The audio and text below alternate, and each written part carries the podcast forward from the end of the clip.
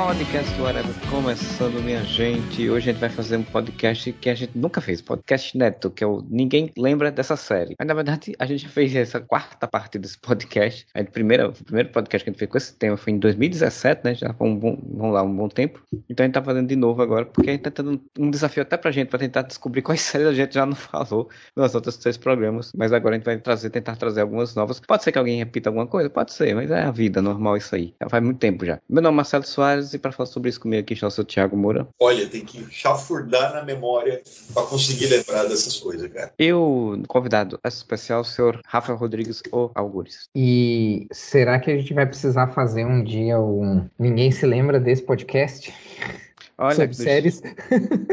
do jeito que as coisas estão hoje em dia, com tanto podcast surgindo, não duvido nada daqui a alguns anos. Já pode dizer com saudosismo, tem aquele podcast que surgiu em 2020, 2021. Olha, eu acho que vai ter, logo, logo vai ter. Principalmente agora, né? Que podcast virou moda, né? 20 anos depois do, de, do brasileiro fazer podcast, o podcast finalmente pegou, né? Mas enfim. Então a gente vai começar falando aí, né? Cada um fazer aquele sistema de rodadas, né? Cada um, cada rodada um, um fala um programa né, uma série aí que, que lembrou, que puxou aí da, da memória, que pesquisou aí no Deus Google, e a gente vai comentando sobre ela, e aí se a gente lembrar de outras coisas em conjunto, também vai falando, né? Queria que o nosso querido Tiago Moura começasse então, puxando aí a primeira série dele. Cara, eu vou puxar uma que eu tenho um apego emocional com ela por algum motivo, porque era um... Esse programa, ele passava no domingo de manhã, eu acordava para assistir na Globo. Lá nos anos 80, ficou muito uma moda de quando um filme fazia sucesso, ele gerava uma série, né? Até no outro podcast a gente citou Mulher Nota Mil. Tem vários filmes assim que acabaram virando série. E esse é aquele clássico filme em que uma criatura acaba entrando para uma família que é meio que na linha de Alf, ou é teimoso, que é um hóspede do barulho.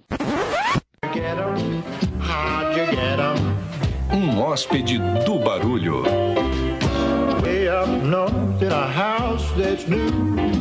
Never promised me your big treating you. From your ankle up, I'd say you sure sweet. From there down, you just too much feet. É do, do Pé Grande, a família que encontra o Pé Grande e bota o Pé Grande pra morar em casa. E daí todo episódio é sobre, tipo, ah, vai chegar uma visita e eles têm que escolher, esconder o Pé Grande, sabe? Eu tenho um apego emocional com isso, porque eu ia ver muito isso quando era criança. E daí, sempre que eu saía aqui, na minha cidade, e daí a gente voltava de madrugada para casa, a gente passava num restaurante que fica aberto de madrugada aqui. E, cara, era quase toda vez que a gente passava lá, era umas quatro da manhã, e tava passando na Globo o hóspede barulho na TVzinha, tá ligado? E eu fiquei, caralho, mano. Aí eu peguei uma mania muito maluca de voltar para casa de rolê, assim, né? Quando em barzinho, quando em festa, não sei o quê. Cheguei em casa e botar no YouTube um hóspede do barulho pra ficar assistindo pra dormir. É, é, não tem muito o que falar sobre a série. É bem aquele estilo, tipo, monstrinho que mora na casa e a família tem que esconder e tudo mais e tal. Mas sei lá, eu me divertia com esse negócio. Vocês lembram disso? Não, pior que eu não lembro, cara. O cara, nome não eu... é estranho, mas deve ser por causa do, do barulho, né? Familiar. Eu, eu lembro de algumas imagens, mas não porque eu assistia, né? Que eu acho que eu não cheguei a assistir, mas é porque eu vi assim vídeos depois, fotos, alguma coisa, mas não lembro muito da série. É por isso que eu queria perguntar: o hóspede do barulho, ele falava? Como porque o Alf falava, né? O Alf tem uma diária. Ele era, ele era tipo um tio assim, sabe? E ele só fazia tipo de baca mesmo, sabe? Só fazia barulho. E daí tem a clássica família, né? Tem o pai, a mãe, a filha mais velha e o filho criança, que é quem se dá melhor com o Howard, né? O hóspede do barulho. E é mais ou menos essa dinâmica, mas ele não falava. Ah, eu lembro. Eu não, eu não assistia, mas agora eu lembrei, olhando o macaco que eu lembrei. Alguém na, nos, nas fotos. Porque tem um filme, né? Tem, tem um filme e aí depois acho que teve a série. O filme passava muito na, na sessão da tarde, assim, quando eu era é, muito... o, filme, o filme é de 87, né? O filme, quem faz o filme, pai, no filme, é o John Lithgow, que fez um monte de coisa, né? Não preciso dizer quem é o John Lithgow. Fez Dexter, fez... É, você citou Dexter, inclusive, só pra fazer, já que você falou John Lithgow, Lithgow, Lithgow, sei lá como é o nome. Os caras estão... Porque o Dexter teve um retorno, né? Teve um reborn aí e estavam querendo fazer um, um, um spin-off do, do personagem do John Ligoto no, na série do Dexter, que é um assassino serial. Aí, tipo, eu imagino que eles queriam fazer um prequel, né? Porque, tipo, não é usar o John Ligoto como assassino de série com a idade já que ele tá, né? Prequel dele, 20 anos mais velho de quando ele fez o. É, isso é só pra. Porque eu lembrei, você falou, eu me lembrei agora. É, então, aqui, ó. Quem fazia no filme era o John Lithgow, obviamente, aí quando vai pra TV, como a gente citou no, num podcast anterior, na época, né? Tipo, existia ator de TV e ator de cinema. Ator de cinema e TV não se Aí foi trocado e entrou Kevin Peter Hall fazendo o mesmo papel. O, como você falou, né? O filme é de 87 e a série estreou em 91. Um. E, cara, durou bastante, cara. Durou três anos, três temporadas. Três temporadas dele tentando esconder o cara, dizendo que eu tô perdendo. É, mas é a mesma dinâmica do Alf. É exatamente a mesma dinâmica do Alf, tá ligado? Aí no final ele é preso, é esquartejado também, que nem um Alf? Não, eu não lembro. Eu acho que não chegou a ter final esse filme. O engraçado é que no Brasil o filme é Um Hóspede do Barulho. Aí a série é Harry, Um Hóspede do Barulho. Tipo, tem o um nome do bicho. Harry, né? É Harry and Henderson em inglês, né? Henderson é a família, né? Isso. Peraí. Não, eu falei errado. Kevin Peter Hall é quem faz o Harry. É o cara gigante que faz a, que usa a fantasia. Que inclusive é o mesmo cara do filme. Quem faz o pai é o Bruce Davis. Eu lembro dele de alguma coisa. Que, se não me engano, é o senador Kelly do filme do, dos X-Men, tá? Primeiro filme dos X-Men. Ah, não sei. A foto que eu tô vendo aqui é. é meio, tá meio velhinho, não sei se é. Ele é o senador Kelly do filme dos X-Men. Mas é tipo, é basicamente essa dinâmica, cara. Mas, cara, tem, tem, tem uns episódios no, no YouTube. Vou te dizer, é divertidinho de assistir, cara. Não é nada de, de muito, muito incrível, assim, mas é uma sériezinha bem família, sabe? Bem naquela, naquela vibe de. Daquela época que tinha punk, que tinha full house e tal. Aquela sitcom bem, bem, bem familiar, digamos assim. É, os anos 90. Os anos 90 é, é exatamente esse boom das sitcoms, né? Você falou, não só full house, mas acho que no finalzinho dos anos 80 começou a ter muito mais sitcom, cresceu muito mais sitcoms e começaram a fazer qualquer coisa, né? Qualquer história tinha, era um sitcom. E porque é um formato barato de fazer, né, cara? E eles já tinham lá a fantasia do, do Harry pronta, né? Era só botar o cara vestido de novo. Ah, sim. Dava pra reaproveitar, né? Não, aqui, ó, você, você perguntou como é que termina, né? Eu, eu como eu falei, pô, quando era criança, eu não vi. No final, a... eles pensam que acaba sendo exposta, né, a existência do Harry, e daí o... a família pensa que o governo vai vir, vai pegar ele, vai matar, alguma coisa desse tipo, só que ele acaba virando uma celebridade, tá ligado? Tipo, vai parar na TV e tudo mais, e a família fica famosa. É o final mais feliz que o do de Alpha. Diferente do de Alpha, o pobre do Alpha sofreu. eu gosto. Do... Não, sinopse. Isso aqui é muito sinopse. Da... Eu vou ler a sinopse do filme, tá? É muito sinopse da sessão da tarde. Voltando das férias, a família Henderson atropela um estranho animal e logo percebem tratar-se do lendário Pé Grande. Achando que ele está morto, levam-no para casa, pensando em ganhar algum dinheiro pela descoberta. Mas o bicho, além de vivo, revela-se um tremendo boa praça. Agora só precisam fazer de tudo para mantê-lo escondido das autoridades, se metendo em várias confusões que até Deus duvida. Essa boa praça é, é ótimo. Boa praça é massa, né? É porque o formato clássico de sitcom é esse, né? Que você basicamente tem a mesma história quase todo episódio, muda pouca coisa, e você só tem mudanças realmente pontuais lá na, ao longo do, da história, né? E aí tem a sitcom um pouco mais moderna que ela tinha, ela tinha basicamente assim, uma história diferente. Por exemplo, no caso do Homem do um, o Hóspede do Barulho e do Alf, tinha muita coisa disso, de tem que estar protegido, de que ele não pode ser visto e tal, tal, tal. Mas tem os modernos que não. Você tem um, uma, umas movimentações na história a cada episódio, mas você tem basicamente o mesmo ciclo das mesmas pessoas atuando, e aí é só, só são histórias diferentes, né? É, que foi essas, essas que eu acompanhei mais, assim, eu acho, nos anos 90. Sim, sim. Mas esse formato que a gente citou, né, da, da feiticeira, da, da da Gene, do Hóspede do Barulho, do Alf, vem muito também, e desse que você falou da repetição, né? Vem muito de I Love Lucy, né? Se a gente lembrar de I Love Lucy, eu via muito no Multishow, quando passava no Multishow. Todo episódio era o Rick Ricardo montando um espetáculo e a Lucy querendo entrar no espetáculo, tá ligado? E atrapalhando de alguma forma. Ele era produtor musical, se não me engano. The no começo, era muito assim também, né? O Sr. Sheffield fazia uma... ia fazer, produzir um espetáculo da Broadway, a, a Fran se metia no negócio, mas é, é um formato bem esse, esse, de repetição mesmo, né? É, assim, aproveitar que você falou, eu vou, né, tá falando de sitcom, vou puxar então um que eu tinha trazido, que eu não sei se eu, em algum outro episódio eu falei, mas como eu tô reassistindo, comecei a assistir, então eu tô com ele bem mais fresco na cabeça, que é o Mary About You, né?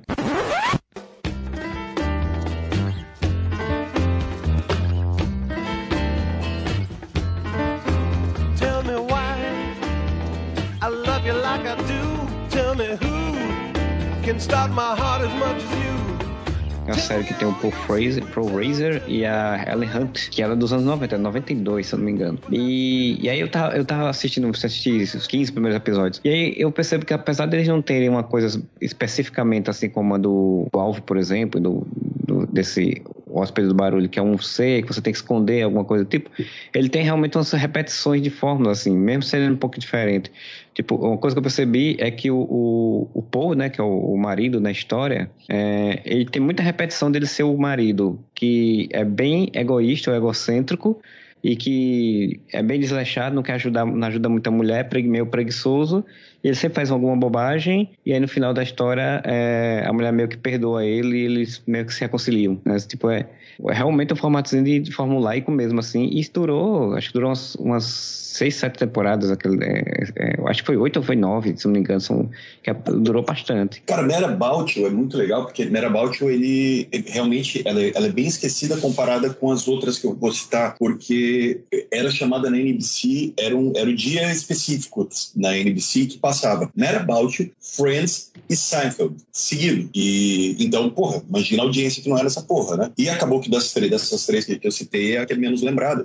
Só que eu adorava essa série, adorava. E, e, ela tem algumas curiosidades interessantes. Uma coisa, uma coisa que eu acho muito interessante é que tem um episódio porque conforme a série vai evoluindo, ele, pô, eles casam, depois eles vão ter uma filha, né? Tem Sim. um episódio que ele é inteiro gravado sem corte. É, o episódio inteiro eles tentando fazer a menina dormir. Na verdade, tipo, eles botam a menina no berço, fecham a porta e ficam do, do lado de fora da porta sentados e conversando e, tipo, esperando pra ver se ela dorme, não sei o quê. E é, tipo, 20 minutos de uma cena só, tá ligado? E é muito legal esse episódio. Sem cortes, com alguns improvisos e tudo mais, e o único cenário é a porta ali, eles sentados ali. Então, eu vi essa curiosidade, eu já tinha assistido esse episódio, né? Eu não lembrava dele direito, mas eu vi um, um vídeo sobre episódios engarrafados, que o, o termo episódio engarrafado é quando a produção tem que economizar, digamos assim, então eles vão usar só o elenco fixo e só um cenário. Sabe, tipo, o episódio de Friends que acontece todo no apartamento, só tem os seis assim, tipo, num uhum. saco da Mônica, isso é um episódio engarrafado. E esse eles botaram como, tipo, um dos melhores episódios engarrafados já feitos, porque, porra, é um take só, tá ligado? Não é um take só porque você tem os intervalos comerciais mas sei lá, três takes de 10 minutos, tá ligado? 8 minutos. Então é muito legal. E a outra curiosidade é: vocês lembram o episódio de Friends em que tem o um apagão? Sim, lembro. Primeira temporada, né?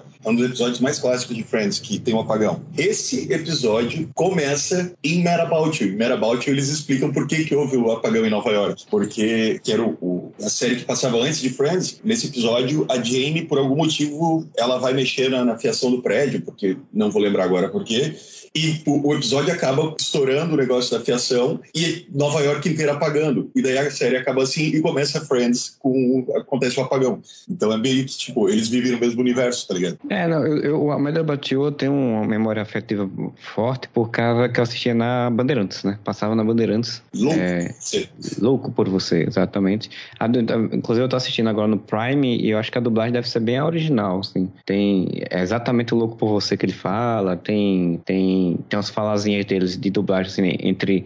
Tem, porque eles usam um negócio que, que, inclusive, tem a passagem do, do bloco, né? Que aparece o nomezinho Media About You e é como se fosse a passagem pro bloco pra você ir pro intervalo comercial. E aí tem o. Fica aí que a gente já volta, né? Tipo, não, não desgruda da cadeira do. do... não, e era do, e era do Mad About You que veio a Úrsula, né? Irmã da Phoebe, não foi? Isso. E aí, eu, aí é uma das coisas que eu, fico, que eu tava achando curioso, né? Tipo, uh, nessa primeira temporada, acho eu tô no 15, eu acho, 14 episódio, já teve dois crossovers, teve dois, dois, dois desses negócios. Ele já encontrou, porque a primeira temporada já encontra o Kramer do, do Seinfeld, né? Porque o Seinfeld ele tinha surgido em 89, né? E Marabot em 92. E aí, tipo, o Kramer aparece como sendo o, o cara que aluga, alugava o apartamento do Paul, que o Paul morava quando era solteiro. E na série o Paul mora, mora no, no tá casado acho que faz 5, 6 meses quando começa a série, assim, ele tá namorando há uns dois anos a, a, a, personagem da Ellen Hunt. E, e aí, tipo, ele faz a referência direta, assim, quando ele chega lá no Kramer, e aí, como é que tá o o Jerry e tal, não sei o quê. Aí faz, ah, ele tá escrevendo o roteiro pra NBC, que é exatamente a temporada, acho que é a quarta ou quinta, onde ele tá escrevendo um, uma série, né? Ele o, o, George. E, e a Phoebe, né, a Lisa Kudrow, ela não aparece como Úrsula a primeira vez na série, ela aparece sem nem nome, assim, na série. Ela aparece, é, acho que é no, terceiro, no quarto, quinto, sexto, sexto episódio, sei lá, que é quando eles fazem um flashback de quando eles não se conheciam, né? Os dois personagens protagonistas não se conheciam, e era a noite que eles iam se, que eles iam se conhecer. Aí ele, o Paul tinha feito fazer um encontro com a, a, a cegas, com uma amiga de uma, de uma da namorada do melhor amigo dela.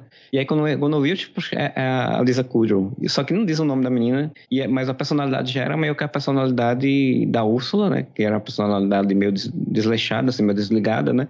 Que confundia as coisas, esquecia as coisas, que virou a personalidade da Phoebe depois, né? Que a Úrsula na série dos Friends é totalmente, é meio diferente, assim, do que era a Úrsula no, no Mary About You, inclusive. É, em Friends ela é mais malvada, né? Tipo... É, ela é mais sacana, né? Mary About You ela era só mas... desligada.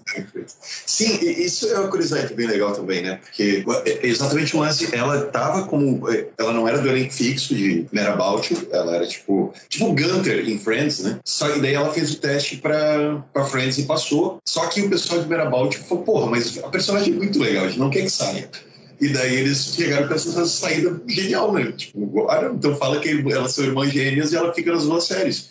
E daí, no episódio que a Ursula aparece pela primeira vez em, em, Friends, o episódio começa com o Joey e o Chandler no Reefs, que é o restaurante que o, o Paul e a Jane vão, onde a Ursula trabalha para fazer essa, essa piadinha, né? Eles verem a Ursula e pensar que é a Phoebe. E nesse mesmo, acho que no episódio seguinte, que é o episódio duplo, a Helen Hunt, né? Que é a Jamie, aparece no Central Park. E daí confunde a Phoebe com a Ursula. Sim, a Helen ah, Hunt eu lembro, e a, isso eu e a lembro, amiga dela. desse episódio. E a Fran, amiga dela, que vão. É, porque as séries são contemporâneas. Tipo, é, o, é, e foi uma sequência, né? O Seinfeld em 89, o Mary About You em 92, aí o Friends em 94, né? Sim. E o Mary About You terminou em 99 e o Friends terminou em 2004, né? Então, tipo, realmente por um monte de tempo, por um bom tempo elas estavam ali contemporâneas, então concorrentes contemporâneas. Sim, não era nem concorrentes, né? Uma passava do bastão para outra, porque era... É. Não, não era concorrentes, era o New York Sitcom Cinematic, ou não, Television Universe, né? É. Antes, da, antes da Marvel, né? Assim, e é uma série que eu gostava bastante, assim, é, tanto que é, eu, eu tinha visto quando ela entrou no Prime em 2020, só que eu esqueci de ver. É, de confesso, essa semana eu tava pesquisando, uma semana atrás aí, e vi que tava, disse, ah, vou ver, vou rever. Porque eu não tinha nunca mais, eu tinha visto tanto, depois ela foi pra série da TV, nunca, ela, é, tão esquecida que nunca, nunca ficou reprisando depois, né, assim, ela passou por um tempo na Bandeirantes, depois saiu, e aí eu acho que nunca mais ficou voltando, voltava de vez em quando, vez perdida, e ficou na TV a cabo, né. E aí na TV a cabo ainda vi alguma coisa, mas depois deixei de ter TV cabo, eu nunca mais ouvi. E aí eu me lembro de ter visto o episódio final, que eu nunca tinha visto o episódio final de Mary About You, Teve o episódio final, é, no, acho que foi no YouTube, eu acho, alguma, assim, tipo, com legenda, alguma coisa do tipo, que eu fui ver a história, né, que termina com, mostrando a vida deles, né, eles se separam e, e, e seguem a vida, a vida sozinhos e termina a filha deles contando essa história, né, que é uma menina já adulta, inclusive é uma atriz, é uma, era uma atriz de comédia da época também, bem conhecida, né, e aí meio que mostrando a história deles, assim, e é interessante, porque eles não fizeram, vamos fechar a história aqui e acabou, né, vamos contar a história até o final mesmo deles, até eles velhinhos, né, é, e mostrar que, tipo, apesar de passar a série todinha juntos e serem um bom casal, eles, em um dado momento, eles se separam. E, e isso eu achei muito interessante de ver. Aqui, só, só voltando aqui ao universo compartilhado, eu tô lendo nas curiosidades, Aí fala aqui de Seinfeld, né? Que esse episódio, blá blá blá, tal, né? Que, do, do, do Kramer.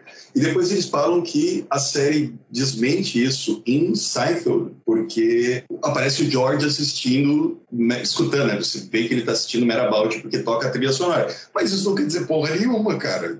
Quem nunca. O último grande herói o, o Guri vai provar que está num filme, vai mostrar o, o, cartaz do Exterminador do Futuro pro Arnold Schwarzenegger e quem, quem, naquele universo quem faz o Arnold Schwarzenegger, o Exterminador é o Stallone, então prova pode. É, ali pode assistir o Mad About You e assistir outros atores, né? E fala aqui também que num episódio de Mad About You, o Paul encontra o Jerry na rua e ele fala, ah, você não é aquele comediante da, da TV, só que nessa época o Jerry, dentro da série Seinfeld, era um comerciante, comediante de TV na série Jerry cara é dele, né? É a série sobre ele, né? Então, sobre ele e sobre o Larry David, né? Que é o George, o George Constance é o Larry David. É, apesar de. Não, e se até a Marvel, se até a Marvel erra, né? E, tem problemas de, de problemas de com retcon e com problemas de, de, de, continuidade, né? Por que, que eles não teriam também, né?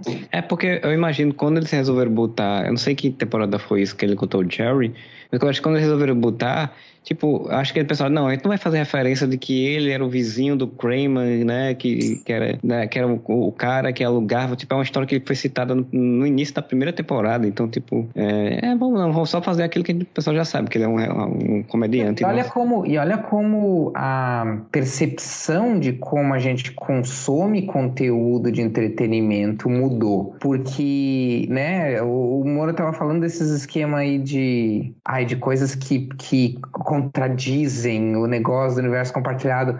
Mas, cara, naquela época ninguém tava pensando no universo compartilhado, né? Tipo, era isso eles faziam como easter eggs, faziam como uma brincadeira, né? Não era uma Sim. coisa que eles levavam a sério, né? E o público também não levava a sério, né? Era para ser uma piada, né? O fato deles se encontrarem, não para ser uma coisa de cronologia, né? E, e hoje a gente mudou completamente nossa visão com relação a isso, né? Hoje a gente enxerga essa coisa realmente em termos de não, tem que ter uma explicação dentro do universo, porque se eles se encontrarem, isso significa que, que eles estão no mesmo universo. Tipo, a gente tem uma, uma preocupação muito mais boba, uma preocupação boba muito mais forte sobre essas coisas que antigamente não tinha essa preocupação, né? Tipo, cara, é só uma piada. Tipo, não pensa muito a respeito disso, sabe? A gente ficou muito mais sério, né? Muito chato. É, né? a gente ficou muito mais sério e muito mais cínico, eu acho. Esse é o problema, sabe? Virou uma grande Comic Con, né? Que fica os nerds lá falando. Mas na, na edição número 32 do Incrível Hulk ele não conseguia levantar 100 mil toneladas.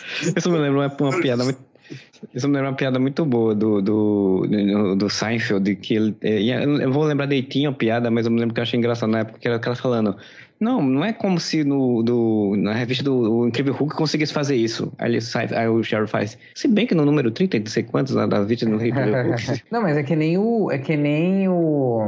Quem foi que falou? O Grant Morrison falou isso, né, cara? Ele fala que, tipo, que, cara, a criança ela não fica se perguntando como é que os poderes do Superman funcionam. A ideia de verossimilhança da criança é muito diferente da, do adulto, né? Mas aí é o adulto que quer saber como que o Batman conseguiu o cinto de utilidades, como é que, como é que cabe um, um, um batarangue dentro de um bolso do, do, do cinto, como é que os poderes do Superman funcionam, e isso tira toda a fantasia da coisa, né, cara? Cabe do mesmo jeito que o bate-escudo cabe no cu Batman. É, é, é, essa é uma boa, boa, boa finalização do, dessa parte desse assunto. Então, já que a gente falou dois sitcoms, Rafael, traz aí, você vai trazer uma sitcom também ou você vai trazer outra temática? Eu tenho uma sitcom aqui, mas eu queria falar de uma série que não é sitcom, que eu não sei se a gente, eu não sei se eu falei, se eu falei, acho que foi por alto, que é Missão Alien. Numa distribuição Fox Film, Missão Alien. 35 milhas e baixando. Esta foi a cena no deserto Mojave, na Califórnia, há cinco anos. A primeira imagem histórica da nave dos visitantes, na sua chegada dramática. Era uma nave de escravos, transportando 250 mil seres, prontos para se adaptar e trabalhar em quase qualquer ambiente. Mas eles caíram na nossa terra, sem meios de voltar para o lugar de onde vieram. E nos últimos cinco anos, os visitantes se tornaram o novo acréscimo à população de Los Angeles. Porque eu acho essa uma série ótima, muito, quer dizer, assim, eu não tenho grandes lembranças, mas a premissa é muito boa. Ela é basicamente o Distrito 9, né? Basicamente hum. a história do Distrito 9, só que foi feita uh, no final dos anos 80, começo dos anos 90. Ela originalmente, assim como o do Hóspede do Barulho, uh, originalmente era, era, um filme, foi um filme com James Caan. Uh, e aí depois virou uma série com a mesma premissa, basicamente os mesmos personagens, só, né? Trocaram atores de cinema para atores de TV, né? A premissa era muito boa, cara. 1990 era futuro para eles, né? Então imagina que a série deve ser tipo 87, 88, alguma coisa assim. Então daí a história se passava tipo em 1990, que seria alguns anos no futuro, onde um disco voador simplesmente uh, desembarcava no deserto de Mojave, sim, lá nos Estados Unidos, e o pessoal descobria que essa nave era, era de refugiados de uma raça que tinha sido escravizada num outro planeta. E aí eles fugiram e acabaram chegando aqui. E aí os Estados Unidos incorporou eles como imigrantes. Então a história é toda sobre toda essa questão, essa metáfora sobre imigração, sobre preconceito contra diferentes, essas coisas assim e sobre essa coisa de, de, eles terem uma cultura diferente, né? Eles terem valores, ideias, ideias diferentes e como isso, né, acaba criando conflitos e preconceitos e tal na sociedade americana. E aí a, o, os personagens principais é, é uma. É, porque é uma série procedural policial, né? Os, os protagonistas são é uma dupla, né? De policiais, são dois parceiros que o cara é humano e ele é meio que obrigado, entre aspas, a ter um parceiro que é um desses alienígenas, que eles chamam de. Uh, acho que é novatos, acho que é o, o, como eles chamam os, os.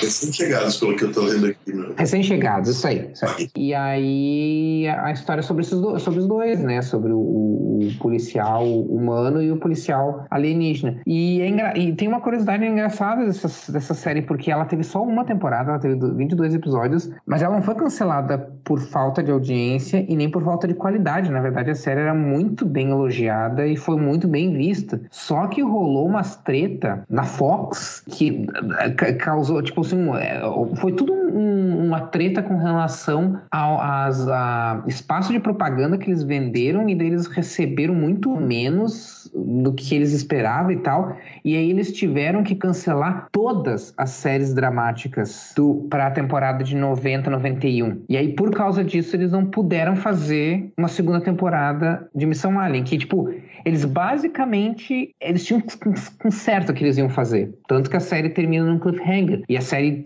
foi, ficou bem popular, fazia bastante sucesso e de, de crítica e de público. Só que aí, por causa que eles não tinham mais dinheiro nenhum, eles não puderam fazer nenhuma série na, nessa temporada e daí só ficavam fazendo uh, reruns, né? Os reprises, né? E aí, aí acabou que eles não puderam eles não puderam uh, não puderam continuar a série. Aí, para poder continuar a série, quatro anos depois disso, mudou o, a, os, né, os Peca Grossa da Fox e tal, e aí os caras pegaram a, a, história e continuaram com. e fizeram cinco filmes para TV, com, com, o, com todo o elenco original. A partir de onde, a partir de onde a série parou, pegando do, do, do gancho que a série, que a série terminou, e continuaram a história, para poder terminar a história, assim. Infelizmente eu não assisti esses cinco filmes, eu não sei se eles passaram no Brasil, uh, mas eu tenho muita, muita curiosidade em assistir para ver como é que termina. Não sei se vocês já se vocês lembram dessa série, se chegaram a assistir. Cara, eu, tô vendo as imagens eu já lembro de ter visto esse cabeção do Ali aqui, com essas pintas na cabeça, mas eu acho que nunca assisti a série em si. Mas eu achei interessante que os filmes que você falou, cara, é muito, tipo, tudo seguido, 94,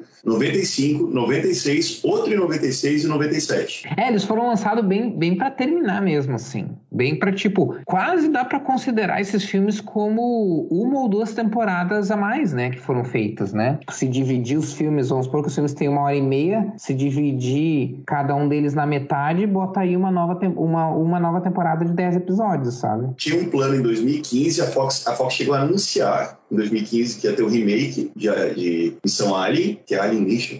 Ó, daí, mas já cancelaram, já avisaram que, que, ah não, ficou em espera, e agora em janeiro desse ano anunciaram que eles querem refazer o filme ainda, mas não vai mais ser um filme, vai ser uma minissérie em 10 partes. Mas nenhuma notícia depois disso. É um filme longo em 10 partes. É, hoje em dia eu não sei. É tipo, eu acho, eu acho que a, a, premissa ainda cola, né? Só que vai ter muita gente comparando com, com o Distrito 9, né? Porque foi o Distrito 9 feito, feito antes do Distrito 9, né? Basicamente. Ou esse filme meio merda do, do, do Will Smith, que ele trabalha com orc, tá ligado? No universo que tem orc, não sei que, que é dois policiais. Ah, é. Como é que é? Bright, eu acho que é o nome do filme. É do, do cara que fez o primeiro Esquadrão Suicida lá, por isso que é uma merda, né? É, é Bright, que é um filme fraco, mas. Era, e até continuação, né? Não teve aí por conta do que o Smith deu soco lá no uhum. Chris Rock. E tava, os caras. sendo produzido, eu acho, já, é, né? Já, já, aí eles cancelaram as produções, acho que deixaram pra, pra frente. E eu acho que vai passar o, passar o pique, então não vai. Provavelmente nem vai acontecer. Passou e o, o, e o título, eu só, só quero comentar que o título original dessa série, Missão Alien eu acho genial que o nome, o título original é Alien Nation. Sim, sim, Alien Pra fazer essa brin a brincadeira com a palavra alienation, né? Alienação, ah. né? Então, ah, eu acho um dos melhores títulos de série que eu já vi, assim. Eu não sei se eu estou errado, mas eu tenho na minha cabeça que eu acho que no primeiro programa o Fernando falou. Porque eu lembro desse negócio do Alienation, eu lembro de, de alguém falando essa história. Mas alguém comentou, ser... né? É, eu acho que pode ter comentado no primeiro programa ou em alguma outra coisa, em outro, algum outro programa de alguma outra coisa que a gente, gra a gente gravou. É, bom, agora mas, já eras, né? Se a gente mas repetiu, o... repetiu.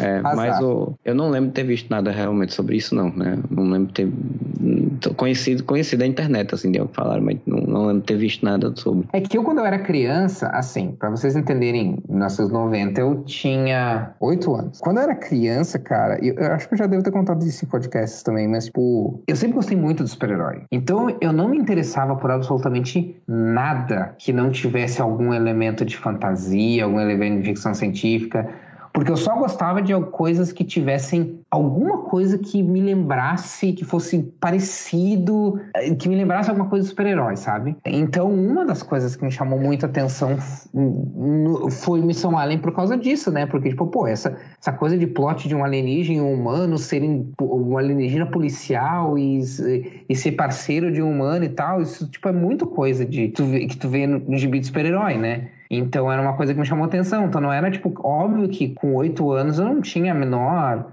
capacidade de entender as nuances da série e o que, que ela significava e coisas assim, né? O que eu gostava era, era porque como não existia, né, entre aspas, série de super-herói, né, a gente tinha, era muito escasso, né, tu tinha ali, depois a gente ia ter a série do Flash, uh, do Lois Lois Clark, mas e chegou a ter a série do quase ó, oh, daí outra série que ninguém lembra do Capitão Marvel, né, hoje em dia Shazam, uh, nos anos 80, né, não, nos anos 70, mas eu lembro que eu assisti quando era bem criança também, porque minha mãe gostava, uh, mas era muito escasso, né, qualquer coisa de super e a série do Batman dos anos 80, né, nos anos 60, né, mas era muito escasso, né? Então, para eu conseguir suprir essa necessidade, eu assistia qualquer coisa que, que minimamente né, tivesse algum elemento de fantasia ou de ficção científica ou, ou sobrenatural, coisa assim, né? Foi aí que eu passei a assistir Missão Alien, que eu assisti Arquivo X e coisa assim, né? É, mas é porque é realmente chamativo, né? Uma coisa diferente, né? Uma coisa assim que, que liga ali. Eu, eu lembro que eu, eu assistia, porque naquela, nessa época eu realmente assistia muito mais comédia, né? E eu não via muita coisa de fantasia, que eu lembro. Também ficava muito anos 90 eu via muito TV aberta, né? não tinha TV por assinatura, essas coisas. Só vim ter nos anos 2000. Mas é, eu lembro das séries que passavam na Record, que era de fantasia, assim, que tinha essas coisas de Stephen King e tal. Aí eu lembro de assistir. É que na Record tinha Xena e Hércules, que obviamente todo mundo lembra, mas tinha umas que era nessa pegada que o cara ninguém lembra. Tinha uma que era dos dinossauros, mano. Eu não lembro nem como é que era o nome do filme. Mundo Perdido, eu acho, né? Será que, era, será que tinha isso? Ou era, não era Land of the Lost, que é a. Como é que é? Como é que ficou em, portu... como é que ficou em português? Era. Eu acho que era não, Mundo não era, não era Mundo Perdido, acho que era outra. Acho que era outra tradução, peraí. O Elo Perdido. O Elo Perdido. Eu só lembro das séries do Stephen King. Que é, é... of the Lost é aquela bem antiga. Sim, que é o Elo Perdido. Que é dos anos 70. Não, é uma mais, mais atual. Mais, mais recente, mais. Quer dizer, recente, entre aspas. Ah, não lembro, cara. Não, porque eu lembro que tinha uma é. série que era, acho que era O Mundo Perdido, alguma coisa que passava na Rede TV. Ah, deixa eu ver. E aí eu não sei se é a mesma, né? Perdido série. Ah, eu acho que era. Bobear era. Mundo Perdido, é isso mesmo. Botei aqui The Lost World, o original, e é a mesma parada. Tipo, é uma galera que voltava no tempo e ia. Ou voltava no tempo, eu caía lá na Terra Selvagem dos X-Men, não sei exatamente o que acontecia, mas era um. Eu durou de 99 até 2002. É a Terra Selvagem dos X-Men. Era, era um, uns exploradores. Eu lembro muito pouco, eu lembro que eu acho que eu vi essa série na Rede TV. Passava tarde na Rede TV. E... Cara, não lembro dessa série.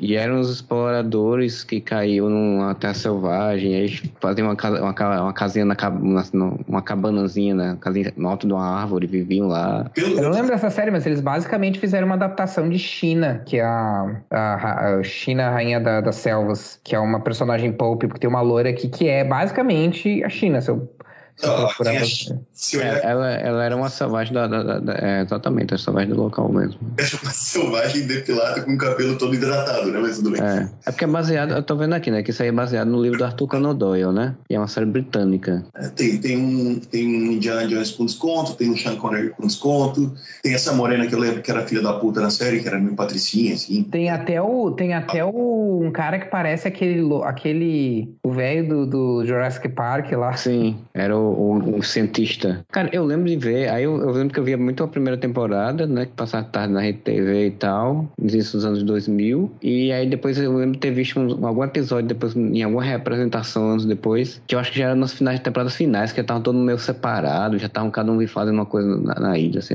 Mas eu não, não lembro completamente, não. Mas tem muito hype de. Parece que tipo, foi a mesma galera que fez Xena e, e Hércules, não parece, pelas fotos? É, não duvido, não duvido nada que seja a mesma tentativa de aproveitar, né? É, esse, negócio de, de série estranha, bizarra. Eu tinha pesquisado antes de começar a gravar uns links sobre séries bizarras, né? Pra tentar ver alguma série bizarra que eu não lembrasse daquela época dos anos 90, 2000, principalmente. E aí eu vi um aqui que eu não lembro, mas achei interessante, porque é uma série de 91, chamada Cidade Misteriosa, que em inglês é Erie, que é um, Erie, vírgula, Indiana, que acho que é o nome da ah, cidade. Eu nunca assisti, mas eu sei qual que era. Da, N, da NBC. Aí eu tava, porque foi uma série bizarra que eu vi aqui que eu achei interessante, eu fui ver o resumo, achei legal, que tipo, é a família, a família, uma família se muda para uma pequena cidade no interior, onde descobrem que essa cidade é o centro de coisas estranhas no universo. Aí, tipo, Lá, o Elvis mora lá, assim como tem um par de gêmeos que se mantém jovens ao dormir em Tupperwares, né? Coisa linda. E várias outras coisas estranhas. Em cada episódio, Marshall e seus amigos colecionam provas das coisas estranhas que acontecem na cidade. Acho que era meio que uma tentativa de fazer um, um, Twin Peaks, né? Mas tem, assim, eu tô vendo que os protagonistas aparentemente são os irmãozinhos ali. Deve ser um negócio meio os bumps, tá ligado? Tipo, tem roupa criança, sabe qual é? Tanto que o molequinho aqui, eu estava reconhecendo, e ele é o garoto do Abracadabra, por isso que eu estava reconhecendo. Uhum. Verdade. É, provavelmente, eles, foto. provavelmente eles são molequinhos ninguém acreditava neles, né? é, eu acho que eu, eu, eu lembro, tem vagas, vagas lembranças disso aqui, mas eu acho que eu passei. Acho que ainda não, ainda não tinha chegado, porque a minha, meu, o meu interesse, assim, mais, vamos dizer assim, mais intenso por essas coisas macabras, sobrenaturais, acho que veio com o Arquivo X, então foi lá já por 90, foi lá por 93, 94, então acho que essa ainda, essa foi cedo demais para mim, ainda não tinha, ainda não tinha apelo para mim essa, essa série, mas eu tenho vagas memórias, assim, talvez tenha visto propaganda na TV, assim, sabe, alguma coisa assim. Não, eu, eu não tenho memória nenhuma, isso aqui para mim é completamente novidade. É, eu também não, não conhecia nada, nunca tinha ouvido falar sobre isso, só achei curioso a sinopse. Eu achei legal, fiquei curioso. E daí aqui apareceu para mim que esse Erie, Indiana, ou Cidade Misteriosa, teve uma continuação, uma espécie de continuação, um spin-off, em, porque ela é de 93, né? 98, que chama Erie, Indiana, The Other Dimension. E daí eu vi a capa e, mano, claramente caiu muito. A...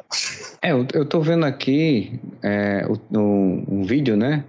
Quem é quem, tem um trecho com a dublagem do negócio e tal. É realmente bem adolescente, bem criancinha, Nossa bem adolescente. Nossa senhora, cara, olha a diferença. Esse é cara, isso aqui tá parecendo. Tá parecendo uma versão pobre do Goosebumps, da, da, daquela série do Goosebumps, cara. Aí passava na Globo, né? Esse vídeo aqui é da Globo. Ah, ele quer passar na Sessão Aventura. Eu nem sei que, até quando durou a Sessão Aventura. É, na Fox, tô vendo aqui na Fox Kids passou com o nome só Indiana. Melhor do que Cidade Misteriosa. É que Erie é, um, é uma palavra em inglês, né? Tipo, é, esse é o nome da cidade. É, que é Indiana Erie é tipo fantasmagórico, assombroso, essas coisas assim, né? Então, a, a não ser que eles traduzissem, né? A cidade de assombro. Faz, faz, faz sentido. Indiana. Indiana, daí eu joguei aqui no Google e, quer dizer, a primeira resposta disse que traduziram para misterioso. Aí eles devem ter feito a mesma coisa, jogaram no Google lá em 1992, já existiu o Google. Google 92. Misterioso, eles pensaram, cidade misteriosa. É, podia ser Assombro, Indiana também, mas enfim. É. Nessa capa, essa capa que o Moura mandou aí é a capa de livro paradidático, né?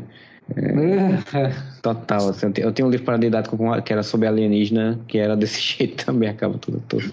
Eu vendo aqui nesse vídeo no YouTube aqui, isso há cinco meses atrás, inclusive, uma pessoa falou que o, que o marido dela era do, é, dublador do protagonista da série, estava atrás da série, que ele não tinha. Olha aí. José Leonardo. José Leonardo, se você estiver ouvindo, a gente. É, a gente lembrou é. de você. Mas é isso, então vamos pra frente, Moura. Qual a sua próxima lembrança aí? Cara, eu quero puxar uma. Eu não, já que a gente tá falando de. A gente estava falando de sitcom, eu vou puxar outra sitcom. Só que é mais, mais moderna. O, e até linkando com o que o Rafael falou, da Fox ali, que cancelou a série tudo, né, nos, no início dos anos 90. Vocês lembram que no final dos anos 90 a Fox ela teve um boom de sitcom? Porque uhum. a, a, Warner e a Sony, né, falando de TV a cabo, a Warner e a Warner Channel e a Sony Entertainment Television tinham muito sitcom, muito sitcom. Era a Half Men, era a Half foi depois, mas também Friends, The Seven Show, uh, Seinfeld mesmo e tal. E daí a Fox saiu a lançar série, que ninguém lembra, tipo Reba, Darwin Greg e tal. Mas uhum. uma chamada Two Guys a Girl and a Pizza Place. Vocês lembram dessa, dessa série? Que seria dois caras, uma garota e uma pizzaria.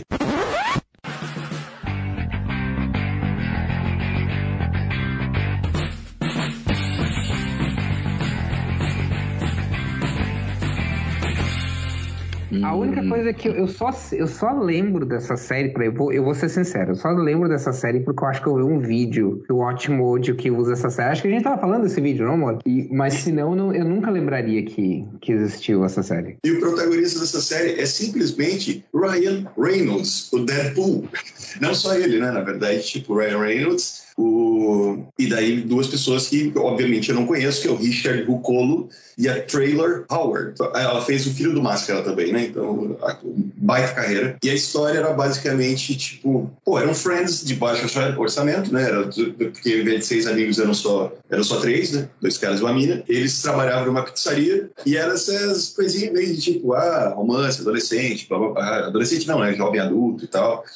E o interessante é que, tipo, em nenhum momento eles ficam fazendo com que ela tenha um relacionamento e fique dividida entre os dois, que seria o plot mais óbvio, né, uma série assim. E quem entra na temporada, né, na série depois, porque depois eles mudam a série a partir da, acho que a partir da terceira temporada vira só tipo, Guys and a Girl. Aí, a terceira temporada eles mudam o título da série, cara. Sim, eles tiram o Pizza Place, porque daí eles, acho que eles tiraram a pizzaria do negócio. E quem entra na série também, para ser o namorado da menina, é o Nathan Fillion, né, que é o, o grande ídolo de vários, vários nerdola que querem ele de, de Hal Jordan e amigo pessoal de James Gunn que enfia ele em todo, tudo que é filme. Então, cara, basicamente é isso. É tipo uma série totalmente esquecível que tinha dois atores que hoje em dia estão aí fazendo super-herói direita. Pra tu ver, né? Todo Pensar... mundo com, com, inícios humildes, como dizem, né? Do Neto e o filho disputando mulher com o Ryan Reynolds, né? É, na verdade, eles não disputam, porque, tipo, como ela não se envolve com nenhum dos dois amigos durante a série, ele entra como namor o namorado dela, tá ligado? Ele vira um quarto. Ah, tá, ele já era o namorado. Ele entra, ela começa a namorar com ele, cara.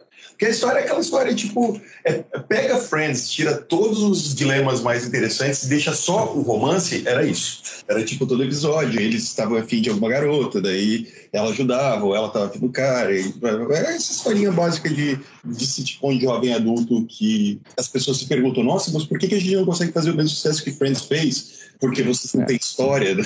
Ah, cara, essa série em português é 3 é demais o nome. Que original, né? Ah. né? É como se nós tivesse 75 séries e 83 filmes que, com esse nome. Pois é, exatamente. Aí vai saber, né? E foi uma época muito engraçada da Fox, porque eles tentaram muito emplacar a sitcom, cara, e eu não lembro de uma que tenha dado certo. Inclusive, eu tava. Inclusive, eu anotei uma aqui, mas eu acho que, é, que ela é um pouco mais velha, um pouco mais velha, né? Uma série um pouco mais recente do que essa daí, que é Grounded for Life, né?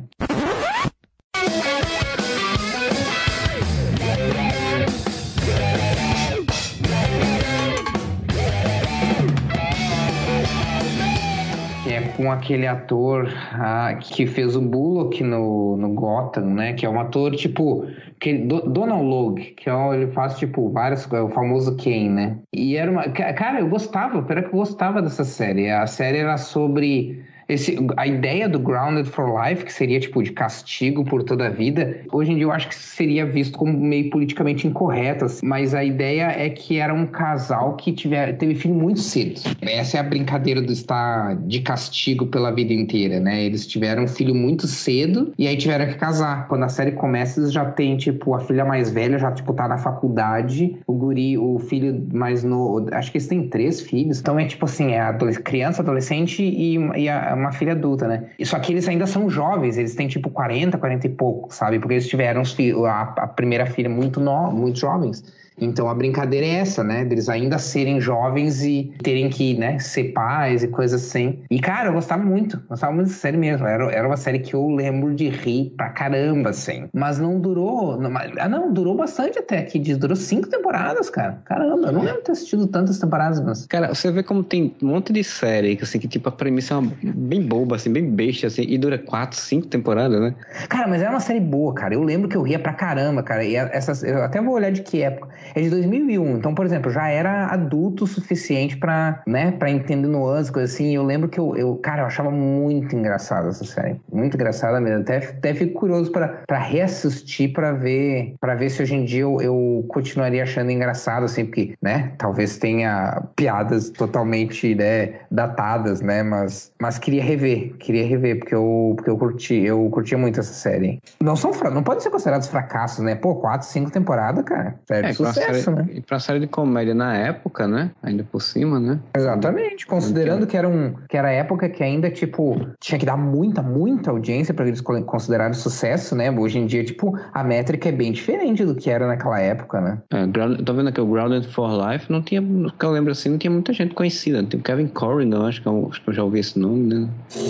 É, eu, eu, acho que ninguém ficou famo, famoso, assim, dessa, desse elenco. Eu tô vendo uma foto aqui e um, não sei se é dos filhos, eu creio que seja, eu só lembro dele porque ele fez, durante o final da sétima temporada de That Seventh Show, um personagem que seria o substituto do Eric Fordman quando ele saísse da série, quando o Topper... Nossa, é. o personagem era muito ruim, cara. Não, esse era legal. Esse era legal.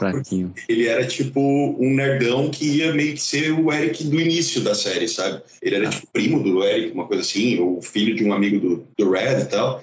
Só que quando o Topper Grace anunciou né, na, na, sétima temporada que ia ser a última temporada dele, então eles introduziram esse personagem para ele ser. E ele era o. Ele era um personagem legal, assim, sabe? Tipo, ele era tímido, ele era tipo um Eric mais nerd. Só que quando acabou a sétima temporada, esse cara foi chamado para protagonizar uma outra série. E daí, obviamente, ele não aceitou. O que, que eles fizeram né, no, no, início da oitava temporada? Eles simplesmente fizeram uma cena mostrando. Não tem a piada recorrente de Dead Seven Show eles caindo, normalmente é o Kelso, caindo da caixa d'água lá, onde eles vão. Eles se reúnem em cima de uma caixa d'água e de vez em quando o Kelso cai lá de cima. Eles fazem essa cena com esse cara, só que daí eles falam que o cara morreu na queda. Caralho. E daí aí que entra o, o, personagem ruim, que daí entra aquele Randy, que é o. Ah, é o do que era o irmão do Seth Meyers, né? Exatamente, Josh Myers. É. Ele entra e os caras acharam que ia ser genial substituir o Eric, porque daí sai o Eric e sai o Ashton Kutcher também, né? O Kelsey também sai. Eles acharam que seria genial pegar esses dois personagens, juntar em um e fazer o Randy. Então o Randy tem, é tipo, ele é bonitão, igual o Kelsey, todas as meninas querem ficar com ele, ao mesmo tempo que ele é meio nerd, igual o Eric, e é o pior personagem já feito na história da TV americana. Nossa, eu lembro que a oitava temporada de Dead Seven Show é ruim de doer, mas esse personagem consegue ser a cobertura de bosta em cima desse bolo de ruindade, cara. Meu Deus. O personagem é tão ruim que ele vai saindo. Eu reassisti Seven Show todo quando tava na Netflix, né? Ele é tão ruim que os, os autores eles vão tirando ele aos poucos. Ele entra, ele vira quase protagonista, tá ligado? As, a dona, obviamente, vira interesse romântico dele, né? Só que ele é tão ruim que conforme os episódios vão passando, mais pro final da temporada, ele vai sumindo. Até que no último episódio ele aparece tipo 10 segundos, tá ligado? E some do, do episódio no final da série. E daí estamos falando de séries que ninguém lembra, falando de um personagem que ninguém lembra. Personagens é, ruins. É, eu, eu não, eu, eu realmente, claro, nos últimos tempos eu até lembro disso por causa que daí, assistindo vídeos de lista e coisa assim, o cara lembra. Mas eu não lembrava disso porque Dead Seven Show era uma série que eu assisti. Eu não. Tipo assim, eu não era de assistir religiosamente, né? Então eu assisti bem esporadicamente. Então eu acho que eu nem cheguei a assistir a temporada que o, que o Eric não tava mais, sabe? Então nem, nem sabia que esse cara tinha sido depois, com o tempo eu fui, fui saber, né? Mas na época eu nem sabia que ele tinha sido substituído, assim. É, na época eu também não assistia religiosamente, não. Acho que a única série sitcom que eu assistia religiosamente era Friends mesmo. E, mas eu revi, né? Quando entrou na Netflix, eu, pô, cara, eu lembro que Gustavo assistir e, cara, é muito bom dessa vez até chegar na última temporada. Mas nós vamos muito longe, né? É um pouco mal, mal comparando, né? E, e, e puxando uma série que teve um, um, um ator de Dead Seven Show. Joanna Halfman também, né, cara? Que eles quiseram colocar o, o personagem do, do Ashton Kutcher, né? E eu acho até que durou um certo mais um, umas duas umas duas ou três temporadas algo assim né eu vou te dizer que foi bem mais cara tipo, Ai, será? esticaram esse troço até não poder mais porque é muito ruim quando a Ashton Kutcher entra acho que foi umas quatro temporadas cara, acho cara pelo menos umas quatro temporadas pelo menos umas quatro temporadas.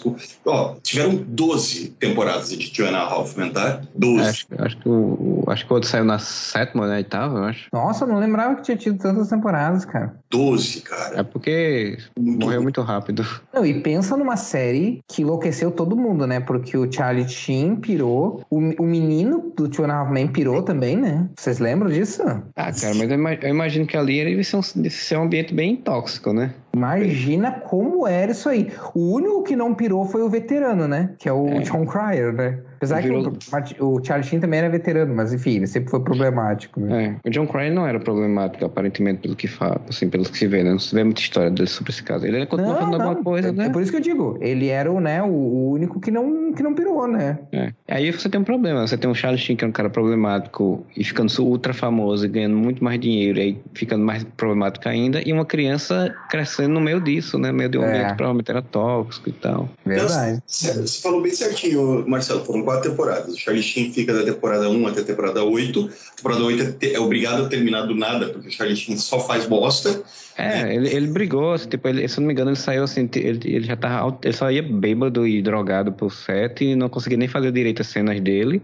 E aí tem, eles pegam, tem uma briga, uma mega briga, se não me engano, com, com o, o produtor lá, né? E sim, e cara, é, é, muito claro, cara. Tipo, esses episódios da sétima, oitava temporada, pô, dá pra ver na cara do Charlie Sheen que ele tá drogado, tá ligado? Cara, se for, se for rever, boa parte dos episódios ele tá sentado ou deitado. Ele não, tá, ele não tá nem mais andando, assim, mano. E daí eles fizeram de tudo, né, cara? Porque, tipo, entrou o Ashton Kutcher da pior forma possível. Quando o Ashton Kutcher entra na cena, ele, vi, ele chega como Walden. E ele não tem nenhuma ligação com, com Alan. Né? Ele entra como um milionário que acabou de tomar um pé na bunda da namorada e compra a casa de Malibu e deixa o Alan continuar morando ali. E a dinâmica fica mais ou menos a mesma, porque o Alan continua sendo o cara que tá morando de favor tal, só que agora na casa de um desconhecido. E continua tendo o cara que é o bonitão, pegador, não sei o que e tal. Só que o Walden não tem personalidade, né, cara? Eles vão mudando a personalidade dele, porque eles não sabiam o que fazer com Ashton Kutcher. Ia ser muito mais genial se ele fosse, tipo, o irmão mais novo perdido do Alan e do Charlie, que a, a mãe escondeu a vida inteira. Que o Alan herdasse a mansão, é, a mãe obrigasse o Alan a dar abrigo para esse irmão mais novo que ele tem, e daí você invertesse, tá ligado? O, o Ashton Kutcher fosse um personagem. O Ashton Kutcher sabe fazer que personagem? O Kelson. Ele sabe fazer o cara burro. Faz o cara, tipo, burrão que mora ali, que não trabalha e que vive às custas do, do Alan. Mudava a dinâmica e tu conseguia ter. Mas é muito ruim, cara. Depois que ele entra, as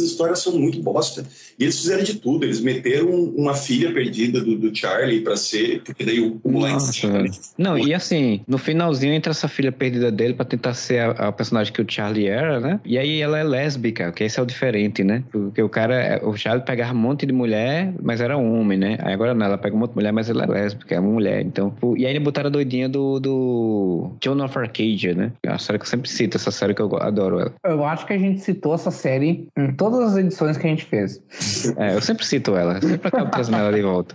Não, mas eu gostava muito também. Eu gostava muito da forma. Como eu falei, eu, eu não costumo ser muito de dramalhão e, e, e, essa série era super dramalhão, mas eu é, gostava. É, mas o, o, tipo, e aí eu, eu me surpreendo de Charlie Sheen, né, a série o, o Children Hoffman ter durado ainda quatro temporadas com o Ashton Kutcher, né, cara? Porque é, é só questão do dinheiro mesmo, né? Os caras vão fazendo. E, e eles não, não fizeram isso que o Moura falou, porque é aquela mania da fórmula, né? De manter a mesma fórmula que já fazia oito anos. Os caras não quiseram mudar. E o final é o pior final de sitcom que eu já vi, sem exagero nenhum. O último episódio de Hannah Ralph, ele chega a ser vergonha alheia. Nossa, eles até trazem um dublê pra poder matar o Charlie, né, cara? Só de raiva com Meu Deus do céu. Mas então vou falar, puxar aqui a minha, né? Minha, minha próxima série, então, porque já que a gente tá falando de, de, de. A gente tá falando muito de sitcom, de comédia e tal, mas eu vou falar de um outro gênero que mis, tenta misturar dois elementos, né? Porque assim, antes que eu falei, em 2002, se não me engano, cadê? Foi 2002 estreou uma série que já fazia isso, que era o Monk, né? Aqui no Brasil é Monk, um detetive diferente. Detetive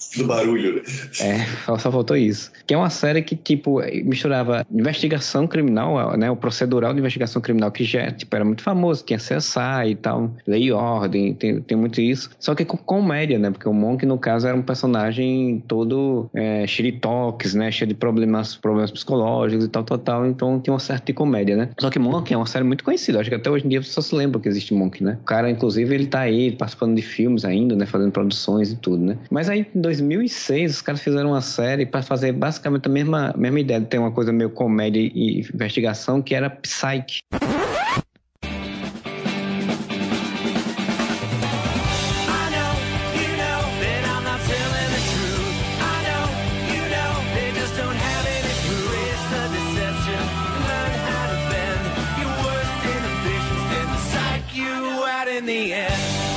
Psyche era uma série onde tinha um cara que ele, ele era, era é, exatamente vidente fake, né? Que é esses, esses caras que não são videntes de verdade, eles só sabem interpretar e ler comportamento humano e tal, e como é que chama? O, o, o movimento do lábio 5.6 e tal, não sei o que, e, e, mentem, né? Enganam as pessoas, ganham dinheiro em cima disso, e depois processam outras pessoas, quer dizer, não. E aí o, o a série era isso, era ele com outro cara, né? Era era o, era o Sean, que era o James Rodley, junto com um cara que era um parceirinho lá dele, que acho que é o Du Rio, se não me engano, acho o nome dele. E eles fazendo investigação ao mesmo tempo que eles tinham uma chance de investigação e até aqueles procedural, né? Tipo aqueles probleminha da vida do personagem e tal. E eu tô trazendo essa série porque eu lembro de, assistir essa série na Record também. Eu assistia Monk, eu gostava muito de Monk. Eu assisti essa série na Record muito por conta do Monk. E eu gostava de assistir essa série, só que tem uma época assim que eu parei de ver, porque eu parei de ver, né? Passou, parou de passar na Record, sei lá, e eu não, não via TV a cabo. Aí um dia eu me surpreendi saber que a série teve oito temporadas e ainda teve um filme. Ainda teve um filme para fechar a série. E eu não sabia. Né? É, durou até, né, até 2014, né? E é curioso porque, assim, depois, em 2008, que vem o Mentalista, que usa a mesma premissa, né? Eu ia citar o Mentalista, que eu lembro, eu lembro desse Psyche, mas eu acho que eu nunca assisti. Eu acho que eu via propaganda, sabe? Tipo, em algum canal, Sony, Warner, sei lá. Mas o Mentalista eu lembro, né? apesar de não ter assistido, que é com o galego lá, que eu esqueci o nome também. Mas é a mesma premissa, né? A mesma porra. Exato. E o Mentalista é bem mais recente também, né? Bem mais recente. É, ele é dois anos depois dessa série, né? Em 2008 surgiu o Mentalista e durou sete temporadas, né? Ah, é? Nossa. É, minha, pra, na minha cabeça a timeline tava bem... O Mentalista era bem mais recente. É, o Simon Baker, né? Que é o Patrick Jane, né? Que o, o, o Moura falou. Ele durou sete temporadas, sendo que o Mentalista sofreu desse problema, assim, né? É, ele teve seis temporadas ok, que aí na sexta temporada ele responde o mistério da série. E aí a sétima temporada foi tentar continuar, não deu certo, acabou, cancelaram a série. É, mas o Psyche eu não sei, eu não assisti, assisti mais ela, só vi ela por cima, assim, eu vi algum, acho que a primeira temporada bem, quando passou isso na Record, eu assistia. E, mas eu, eu, lembro que eu gostava, eu gostava da série, achava interessante. Assim, eu, eu gosto dessa série de. É uma coisa que, inclusive, curiosamente, hoje com streaming eu não vejo muito. Mas eu gosto dessa série de comédia com, com investigação. Eu acho também porque diminuiu muito, né? Esse tipo de produção de, de, de misturar comédia e policial, né? Eu acho que ficou, passou a ter muita coisa muito mais, digamos, séria, mais, mais, né? mais, mais querendo ser realista, sei lá, enfim. Mas era legal porque tinha essa coisa meio absurda, né? De tipo do cara descobrir coisas de uma forma totalmente absurda porque leu um negócio e tentar ficar fingindo que era, era um, um cara super poderoso, com super habilidades e tal. Eu gostava muito dessa dinâmica, né? E tinha muito também série assim, né? De duplas. É tipo, o cara que ajudava a polícia em alguma coisa, né? Tipo... Sim, sim. Sim, é, é quase um gênero, basicamente, né? É, esse formato, assim, tipo, né? Ele é do Sherlock Holmes, né? É, só que aí os caras iam mudando, né? Iam, iam alterando, assim. Teve o, tem o Psyche, só uma série que a gente pode citar aqui, ó, o Psyche o Castle, que a gente falou dentro do filho, né? O Castle era uma série que era isso também, tipo, tinha um pouco de humor, mas o Castle ele era um, um cara do Hollywood, se eu não me engano, alguém famoso, assim, tal, tal, tal, que ia ajudar a, a uma policial. Aí tinha um Bones, que tinha o, o o Angel do Buffy, né? Também. Ele era um vampiro que ajudava a polícia. é, nesse caso eles já estavam mortos, né? Que só tem os ossos. Puxo outra. Uh, vocês lembram do The Pretender? Sim, lembro do Pretender. É, era uma, quer dizer, não, é, não era não era tipo mentalista, mas era o cara, ele conseguia ele conseguia uh, se disfarçar, né, imitar outras pessoas, alguma coisa assim. Sim, ele era, era um, um, falso, era um impostor, né? É. Eu tinha uma com o Tim Ross também, chamado Light to Me, que era a mesma coisa, ele era um cara uhum. de leitura corporal e ajudava a polícia. É. Ele chegava na pessoa e fazia linta pra mim, né? Light. Mas, mas, desse, mas desse negócio, desse subgênero, vamos dizer assim, de alguém com habilidades especiais ajudando a polícia. A, a série o Lucifer meio que matou, né? Porque eles, tipo, foram no. Porque eles foram na, no definitivo, né? Que é tipo assim, o próprio Satã Ajudando a polícia. Ajudando a polícia a resolver crime, né? Tipo, eles criaram a paródia de si mesmos, assim, né? Cara, não vou mentir. Eu demorei um monte pra assistir a série Lucifer, mas quando, quando foi pro Netflix eu comecei a assistir, eu, eu gostei, cara. Se tu abraçar o quão absurda que é a premissa, e tu vê que eles, eles sabem que a premissa é absurda, sabe? E eles, eles sacaneiam com isso o tempo inteiro. Uh, cara, dá pra se divertir muito com essa série, de verdade. Mas não dá pra levar nem um pouco a sério e também não dá pra ser fã do, do original, né? Do New Game, porque não tem absolutamente nada a ver, né? Não, tem muita série. Tem uma série eu tô tentando lembrar, acho que provavelmente a gente falou, eu falei em algum outro podcast e tal, que era uma série que acho que foi na Fox, aí foi no, no, acho que foi nos últimos suspiros desse gênero ali que a Fox tava tentando segurar. Porque tipo, tinha tido é, também série do Sherlock na BBC, e também teve uma, o Elementary, que era uma série do Sherlock da, da versão americana. Eu acho Não que teve Fox... uma versão da, da Bela e a Fera com a Lana dos Smallville? Que ela era uma policial e a Fera ajudava ela a resolver crimes, não era uma coisa é, assim? Sim. É um remake, né, na verdade, né? É um remake da série dos anos 80, eu acho, com o Hellboy, né? O cara que fez o Hellboy. Uhum. Não, mas não era... Mas era assim? Era, era um procedural também, a do... Era um procedural também. Ah, não lembrava? Se não me engano, era. A série original eu acho que era também. Eu não lembro se a série original era tanto quanto a, a, essa nova, né? O, o, porque eu tô tentando lembrar dessa da Fox, é que, que era de um cara que ele é meio que um imortal. Só que toda vez que ele morre, ele voltava à vida é, surgindo de um rio que tem em Nova York. E ele é imortal há muito tempo. E aí ele, ele, ele é, um, é, é, tipo é um Sherlock também, só que a única habilidade, a única coisa diferente é isso, é que ele é imortal e então toda vez que ele morre, ele volta. E ele começa a ajudar uma, uma investigadora de polícia é, nova-iorquina. E tipo, só teve uma temporada dessa série, não, não rendeu, assim, tipo, ela foi cancelada, acho que com três episódios, eu acho. Aí foi no finalzinho, né? no finalzinho que a série as TVs abertas estavam fazendo esse tipo de série. Acho que hoje em dia, eu não sei mais nada sobre as TVs abertas americanas, não sei nem o que é estão produzindo mais. Então não sei se ainda tem. Hum.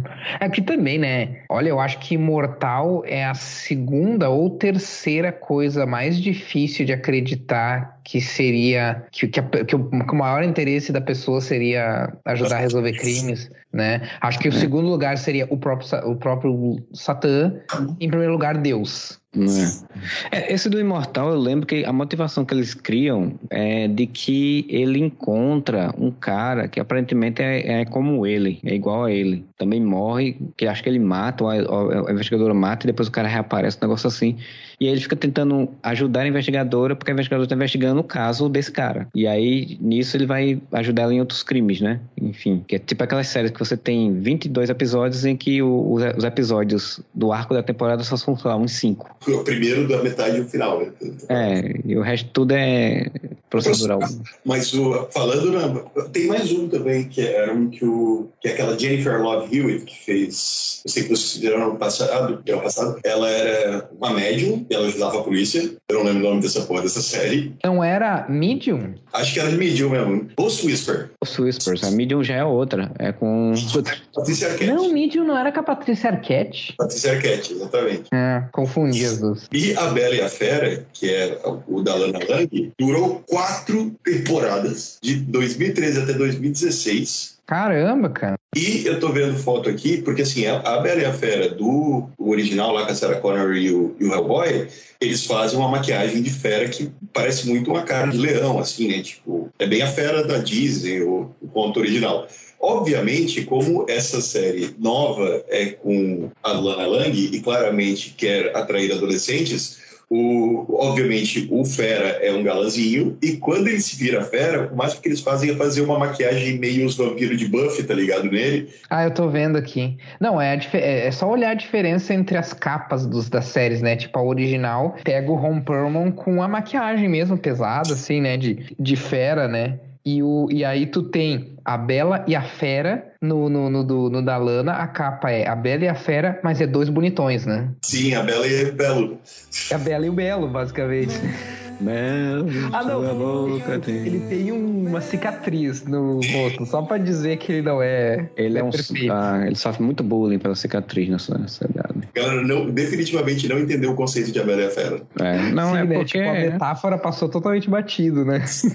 Eu aqui pesquisando pra ver se encontro é, essas séries parecidas assim. É, eu caí numa lista aqui que, que, tem coisa que eu nem lembrar, mas tipo o Chuck, né? Que, que tem nosso Sacre Leve, né? Uma série que era. É, que foi a, foi a série que ele ele que, que, colocou ele no mapa, eu acho, né? É, de 2007, né? O que, que ele fazia? Por que, que, ele ajudava a polícia? É porque ele, ele era uma, uma, uma, parte de tecnologia, né? Um negócio assim, né? Que ele ajudava ele no tecnologia. Eu acho que ajudava ele porque ele ficava, foi testemunha de alguma coisa, ele tá sendo protegido, um negócio assim. Ah, ele não ajudava a polícia, então. A polícia estava cuidando dele. É, aí, aí eu não sei, eu acho que cada temporada eles criavam uma coisinha, né? Aquela, Chuck, Chuck, sério que ninguém lembrava, eu lembrei agora, né? Chuck e, essa, e outra que eu vi aqui que eu não lembrava mais que existia, mas que agora que eu vi, eu lembrei que, até assisti e gostava, era o Elias, né? Ah, o Elias, né? O Elias era com... Do J.J. Abrams, né? J.J. Abrams com a... Jennifer, Jennifer Garner. Inclusive, por onde anda Jennifer Garner, né? Um beijo, Jennifer Garner, não dá pra ver nada. Fez Elias, fez... Oh, tem que fazer um, um podcast, ninguém lembra desse filme, né? Fez... Uh, como é que é aquele Underworld? Como é que era em português dos vampiros? Era Underworld e tinha um subtítulo, né? Não lembro qual era o subtítulo. A Kate Beckinsale, desculpa. Ela, eu confundo as duas. A Jennifer Garner e a Kate Beckinsale. Jennifer Garner fez De Repente 30. A Jennifer Garner tá fazendo filme de drama aí, eu vi um tempo desse aí. É, não, eu, tô, eu confundi com a Kate Beckinsale, por isso que eu falei que não tinha feito mais nada. Desculpa, Jennifer Garner. Então, Rafael, fala aí o, mais um aí, pra gente continuar. Cara, eu vou lembrar do... Eu quase certeza que, a gente, que, eu, não, que eu não falei sobre essa, mas é, é uma que meio que me... Vamos dizer assim... Que, que me influenciou, assim... Um, no, no, na, na, maneira de, de ver, assim, como construir histórias, assim. Quer dizer, eu não sabia... Eu não, na época, eu não sabia que, me, que tinha me influenciado tanto, mas hoje, olhando pra trás que é Parker Lewis, cara, que o original é Parker Lewis Can't Lose. Escola. Uma ideia totalmente esquisita. Das 9 às 3 durante 18 anos de nossa vida são mais ou menos quanto, hein? 92 bilhões de horas? Ah, esse aí sou eu, Parker Lewis. Atrasado, viu? Mas nada preocupado momento, vou até, vou até procurar aqui, num primeiro momento, ele, ela parece uma outra série estilo Saved by the Bell e, e coisas do tipo. Mas ela era muito mais parecida do que viria a ser depois séries tipo Malcolm in the Middle, sabe? Uh, ela, é, ela tinha uma pegada meio surrealista, assim, e tinha umas coisas muito, muito, muito. É difícil explicar, mas tinha umas coisas muito loucas, assim, porque ela pegava. Não sei se vocês assistiram. Vocês já assistiram Atlanta, que é a série do, do Donald Glover? Vi alguns episódios, a primeira temporada só. Cara, Atlanta é, é uma das melhores séries que eu já vi, assim. E ela tem um pouco dessa pegada, assim, que é, que é ser uma história que, num primeiro momento, parece uma história comum, assim, uma história comum, linear, com arcos de personagens e coisas assim. Mas no meio disso, eles, eles enfiavam umas coisas, tipo, muito surrealistas, assim, sabe? Uh, que, agora não consigo lembrar de nenhum exemplo específico, eu tipo, devia, devia lembrar, mas eu não consigo lembrar de de nenhum exemplo específico. Mas era um troço muito louco, assim, era uma, era uma série muito diferente. Muito diferente do que se. Por, acho que por isso que. Acho que por isso que talvez não, também não fez tanto sucesso, por exemplo, no Brasil. Assim, eu sei, sei que teve três temporadas, mas eu acho que aqui no Brasil não fez tanto sucesso. Porque ela não era a típica série adolescente, assim. Ela era muito, muito fora da casinha, assim. E por isso que eu acho que valia. valia... Uma das coisas que eu lembro, boba, assim, que eu lembro da série era que eles eles faziam vários, às vezes vários planos, tipo plano infalível do Cebolinha, assim. E aí eles, eles sempre falavam em sincronizar relógios, que daí todos os personagens sincronizavam seus relógios para estarem todos exatamente com a mesma hora, para os planos dar certo e coisas assim. É uma das coisas que eu lembro da série. Eu não sei se vocês lembram de ter assistido ela. Pra mim, quando eu era criança, era como se fosse a série do Curtido da Vida Doidado. Eu não sei porquê, porque eu acho que eu Não, mas ela é, ela é total, ela é total influenciada pelo Curtido da Vida Doidado. É bem isso. Pra mim, o Parker Lewis era o Ferris Bueller, tá ligado? E, mas e eu lembro que ela era bem, bem surreal, assim, como você falou. Tipo, ele quebrava a quarta parede o tempo todo, tipo, o Ferris ele eu lembro que tinha uns negócios de, eu não, lembro exatamente como que, era mas era vamos supor estava acontecendo uma cena. Daí ele parava a cena e ele assim não isso aqui tá muito ruim cancela. E daí tipo a cena começava de novo de outro jeito. É, é, tinha uns negócios meio loucos assim. E tinha total a coisa que eu mais lembro é que tinha total estética dos anos 90 total, aquela coisa colorida e com as estampas geométricas e tal. É outra coisa que eu lembro bem do, dessa série. Mas agora, de ter assistido em si, eu não lembro. É, eu lembro nunca ter visto nada. É, ela tinha até um. Tipo, era, é, a, a própria filmagem era diferente, porque em vez de ela ser filmada em estúdio, ou talvez ela até ela fosse filmada em estúdio, mas pelo menos dava a impressão que ela era filmada. Não, ela era filmada em locação também. Uh, que é uma coisa que não se faz quase em sitcom, né? Uh, filmar em, em em locais reais, né? Ah, em vez de ficar filmando só em estúdio. Então, tipo assim, a escola era um lugar uh, real, eles, eles filmavam bastante em, exterior mesmo, assim, exterior. Então, parecia que tu estava assistindo um filme. Não, não parecia que tu estava assistindo uma sitcom, sabe? Era realmente uma série muito, até esteticamente, assim, era realmente uma série muito diferente das sitcoms da época. Só que era engraçado porque, tipo assim, eles usavam as roupas, tipo assim, as roupas, as, co as coisas, coisas assim, era tudo no mesmo estilo de um Saved by the Bell. Mas a filmagem era muito diferente. Então, é, é um troço muito esquisito. Deixa eu até eu, eu vou mostrar para vocês. Vocês vocês vão entender o que, o que eu quero dizer. Porque daí, porque daí a, a paleta, vamos dizer assim,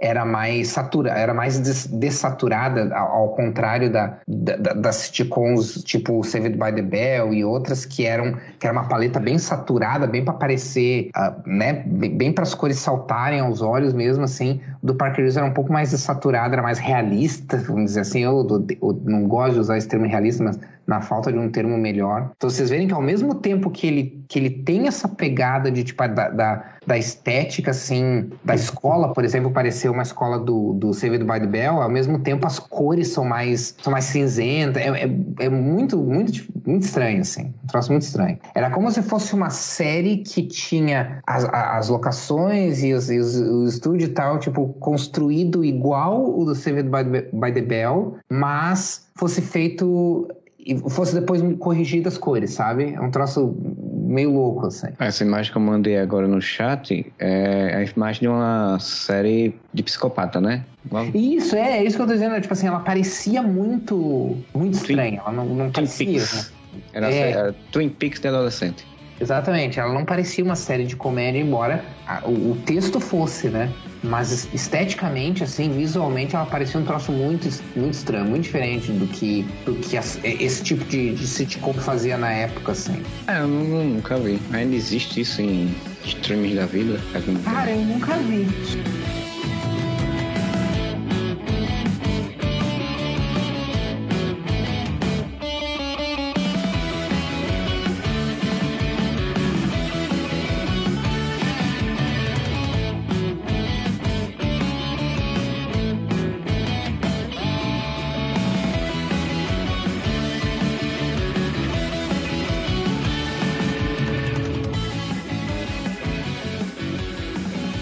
A gente tá chegando aí aos finalmente desse podcast. Pode fazer aí uma rodada, uma rodada de menções honrosas, quer dizer, uma mensada de roda, rodadas honrosas, ia fazer tudo errado.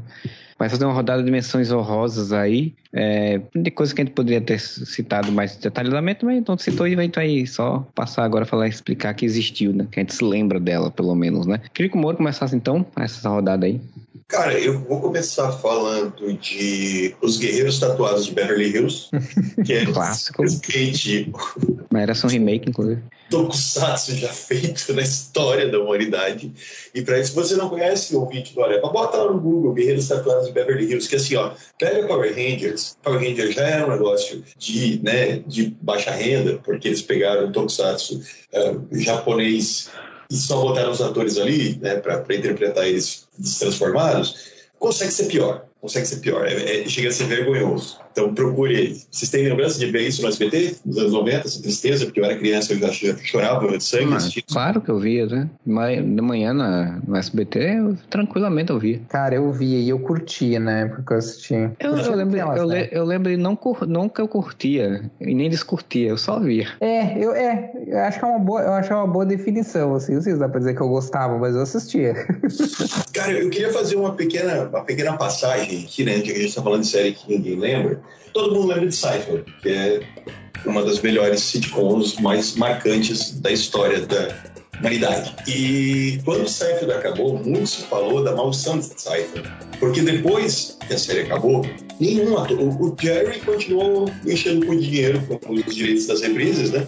Só que o, os outros, né, o resto do elenco, começou a fazer série e nenhuma série vingava. E daí eles falaram que era a maldição de Seinfeld. Não é só porque as séries eram ruins, não, não, é a maldição de Seinfeld. Eu vou citar aqui séries que ninguém lembra, porque literalmente ninguém lembra. Começando pelo Jason Alexander, que fazia o George Constanza. Logo depois que acabou a série, ele fez uma. Acabou Seinfeld, né? Ele fez uma série chamada Bob Patterson. Logo depois. Ele era um. Ele era um, um cara que, tipo, um guru de autoajuda. Que. Nossa. Aquela, aquela velha história, tipo, ah, ele é um guru de autoajuda que a vida pessoal dele é uma bosta e não consegue se autoajudar, etc, etc, etc. Aí ele bateu com o carro e teve que virar mordomo de alguém. Cara, durou a incrível quantidade de cinco episódios essa série e foi cancelado. Eu, eu, eu lembro dele, inclusive só fazer uma parte, lembro dele lá no Friends, né? Que ele participa de uma temporada de Friends, né? Ele faz um episódio lá que ele quer se matar, né? Ele podia literalmente ser o George naquele episódio, é, né? Exatamente, é o George todinho. E depois ele fez uma chamada Listen Up, em 2004. Ele era um repórter de com um apresentador da ESPN. Cara, durou basicamente uma temporada e foi cancelado de novo. E foi isso que ele fez. Michael Richards, que faz o Kramer. Então, ele fez uma série chamada The Michael Richards Show e você vai imaginar o quê? The Michael Richards Show vai ser uma coisa meio Seinfeld, né? Ele vai fazer uma versão fictícia dele mesmo, que na série vai chamar Michael Richards. Não, na série ele é um detetive particular chamado Vic Nardosa. E daí, dá, me explica por que, que a série se chama The Michael Richards Show. Nossa. É, no mínimo ele tinha que ter feito que nem o Chespirito, né, cara? Teve feito vários quadrozinhos, cada um com uma coisa diferente. E, cara, durou a, a incrível quantidade de oito episódios e foi cancelado. E depois ele nunca mais deram uma série pra ele, mesmo depois ele fez stand-up falando um monte de coisa racista, foi cancelado. Tão doido quanto o Kramer. Ah, não, eu adoro o, o Kramer, só que o Michael Richards é um bosta. E finalmente, a nossa querida Elaine, a Julia Louis-Dreyfus, que aparentemente foi a única que escapou dessa porra, dessa maldição. Mas antes dela conseguir, né? ela fez uma série chamada Watching Ellie, que era o quê? Olha só que loucura. A primeira temporada era tipo 24 horas, cada episódio durava exatamente 23 minutos da vida dela. O que ninguém entendeu porra nenhuma, né? Porque, cara, como é que tu vai enfiar 20, um monte de piada em, em tempo real? Como é que você vai contar uma boa história de comédia em 23 minutos, sendo que, teoricamente, tem que ser em, em fluxo único, né? Não dá pra cortar. E ela não era.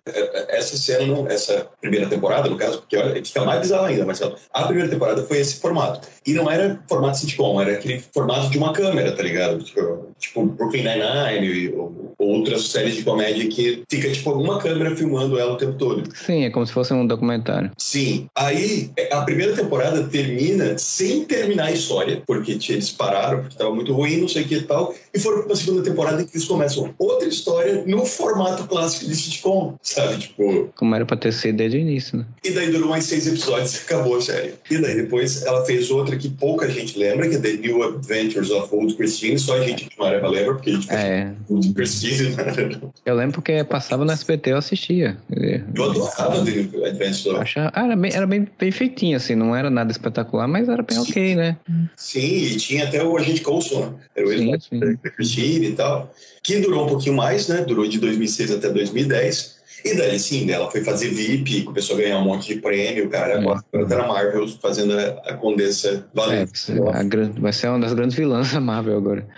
O, o, o, o, o VIP, eu cheguei, eu tava assistindo a primeira temporada, e assim, todo mundo fala que é muito boa e tal, eu fico, tô esperando em que momento ela vai ficar boa, assim, porque eu acho ok, mas não... Eu assisti, mas ganhou um monte de prêmio, cara, quatro. É, assim, eu assisti, eu fiz quatro, cinco episódios da primeira temporada, achei ok, né, assim, tá, entendi qual a proposta e tal, mas não consegui achar ela realmente boa, como série de comédia, né? Pode ser que com o tempo ela vai. Cara, mas é, cara, mas é a mesma coisa com Community. Community eu Nossa. assisti. que até o episódio, acho que até o episódio do primeiro, da primeira temporada ali do Paintball, eu tava achando, tá, ok, é legal, mas não é uma baita de uma série. É, o que é que tem de Mas- diferente, né?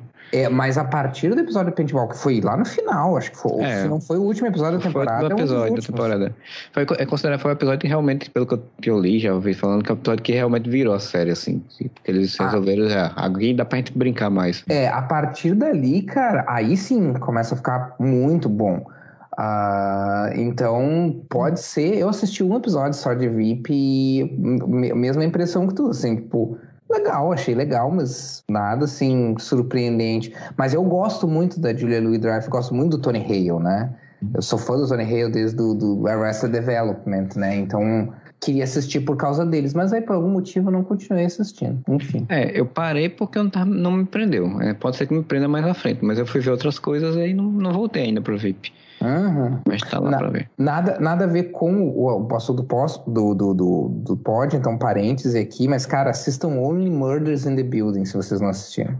Mais Moura, mais aí, mais aí. Eu, eu queria fazer um, é, uma rápida, rápida, que não tem muito para falar sobre a série, só que para mim é a melhor série de adolescente que já teve, fora Skins, que é Minha Vida de Cão. Vocês lembram? Mas sou Colored Life é, no original. E Eu, eu sei qual é, mas eu não assistia quando era passava, passava na Record, porque na época dessa, dessa série, era aquela época que passava, tipo, tinha Barrados do Baile, que tava acabando, tinha Dawson's Creek, que eu achava chato, e, e todos eram muito romancezinho. E essa mais So Called Life, ela durou muito pouco, acho que ela durou uma temporada só, e ela, cara, tinha os temas mais pesados e ela era mais densa, tá ligado? Então você tinha poucos personagens, não era tipo uma galera, barulho, eram três ou quatro personagens. E, cara, falava sobre uso de drogas, sobre alcoolismo, sobre homossexualidade, sobre preconceito, sobre bullying, sobre racismo, sobre tudo que você pode imaginar que, principalmente na época, era super polêmico de se falar, eles tocavam.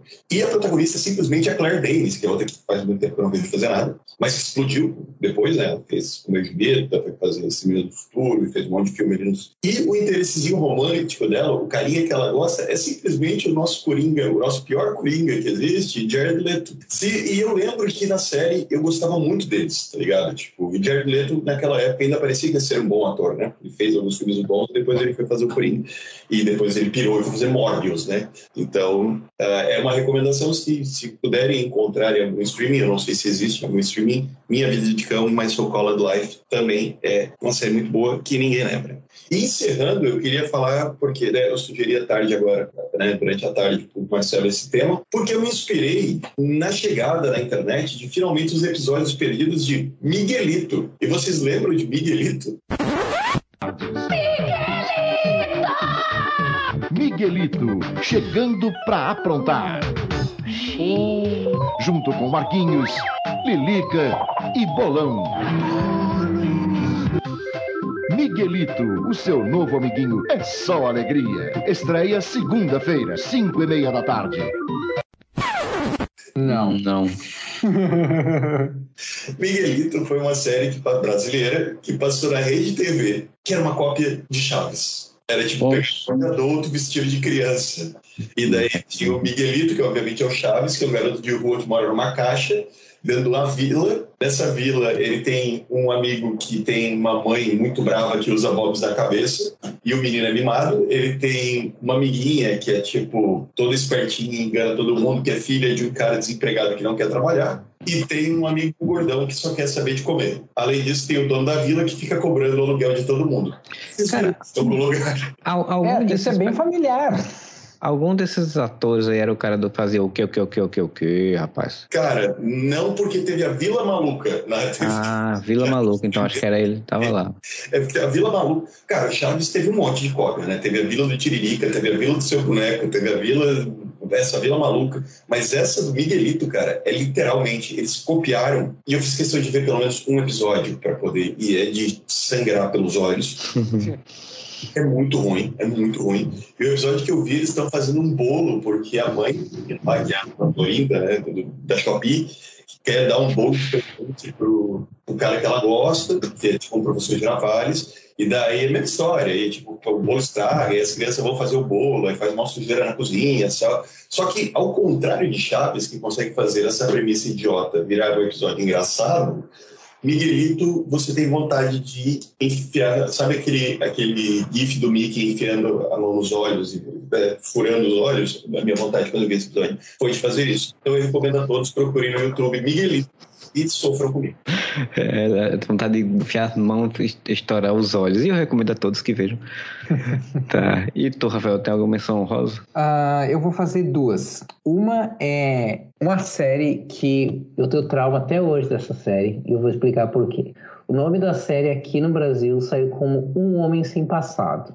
O, te, o, título, o nome original é Nowhere Man. A série é sobre um cara que um dia ele chega em casa bem na boa e ele descobre que a casa dele não é mais a casa dele, a mulher não tem mais a mulher dele, e toda a vida que ele acreditava que, que existia não existe mais. E aí ele não sabe o que está acontecendo, ele não sabe por que, que ninguém lembra que ele existe, por que que a, tudo que ele, né, as memórias que ele tem, tipo, não, não condizem com a realidade. Uh, e aí, daí tem todo o mistério, daí ele está sendo perseguido, depois ele começa a ser perseguido. Então, é, é né, to, tem, é, toda a ideia da série é descobrir o que está acontecendo, né? Só que essa série, ela teve uma temporada de 25 episódios, mas passou na Globo, e a Globo eu acho que passou tipo uns 13 episódios. Três, não 13, três. No máximo, eu acho, assim. E aí eu fiquei sem saber qual,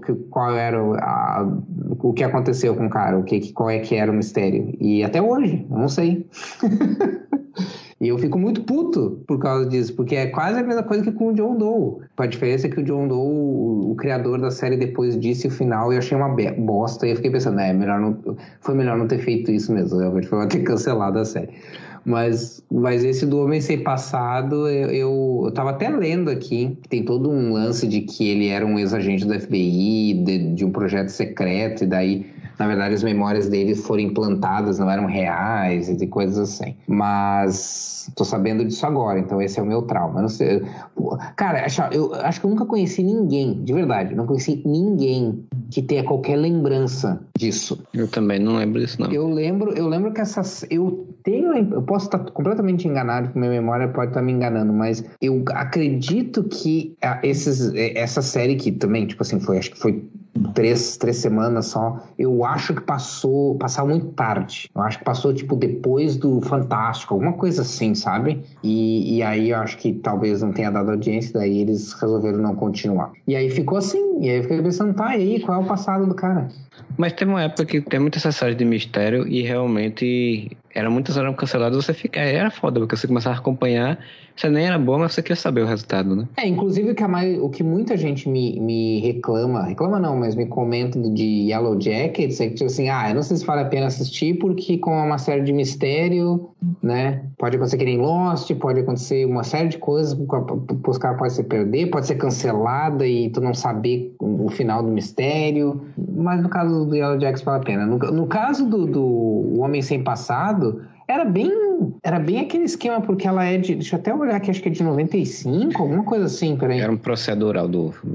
É, era, era, era, era um, procedur, um procedural, mas bem nessa, bem nessa vibe thriller de paranoia, sabe? Bem esse esquema de thriller de paranoia, assim, de, de conspiração e tal, que né? Enfim, 95 eu já assistia, já assistia, já era fã de Arquivo X, então provavelmente foi isso que me, o que me chamou a atenção, assim. Mas foi isso. E por último, uma que também eu acho que não, um também que eu acho que não durou muito mas me chamou, mas um, me impactou mais, menos a série e mais a ideia da série. Porque assim, o nome da série era Minimal. Manimal.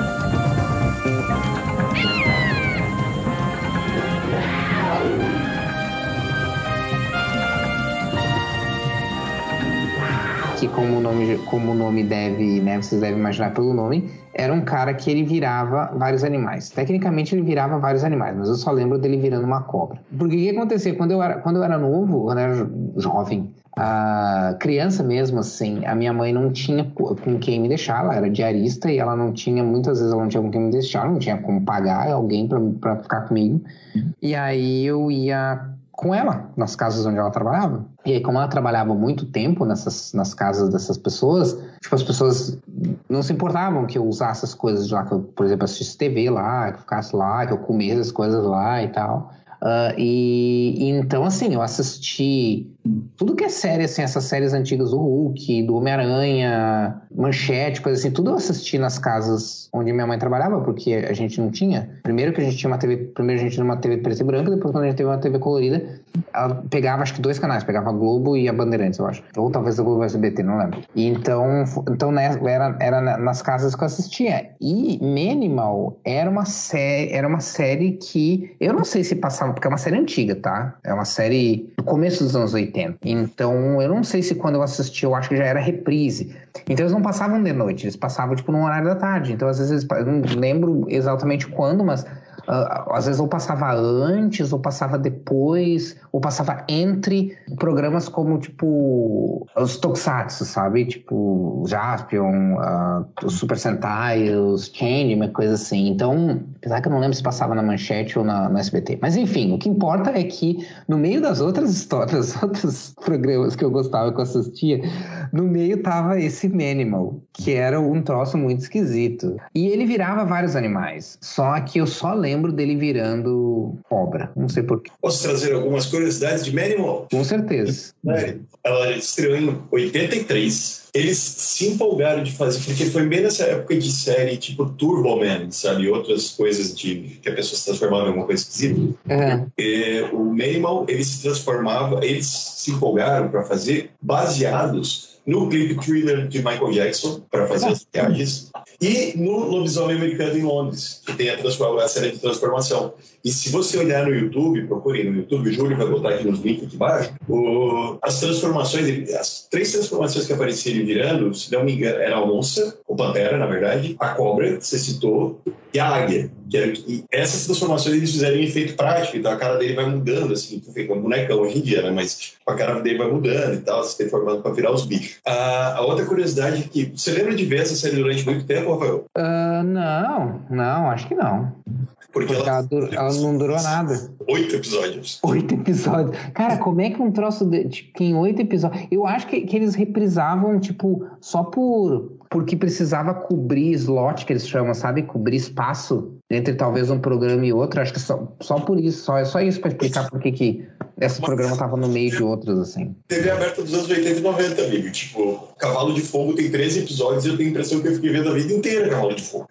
Mas o, o Fricazoide também, cara. Fricazoide tem só acho que 26 episódios. Não, Fricazoide tem um pouco mais, mas também não tem uma temporada completa. E. Vou olhar aqui. A curiosidade que mais me explodiu a cabeça que eu descobri isso há pouquíssimo tempo. O Manimal, ele reapareceu nos anos 90. Porque Olha. vocês lembram de uma série chamada The Nightman, que aqui no Brasil recebeu o lindo nome de O Homem Elétrico? Aham, uhum, eu lembro.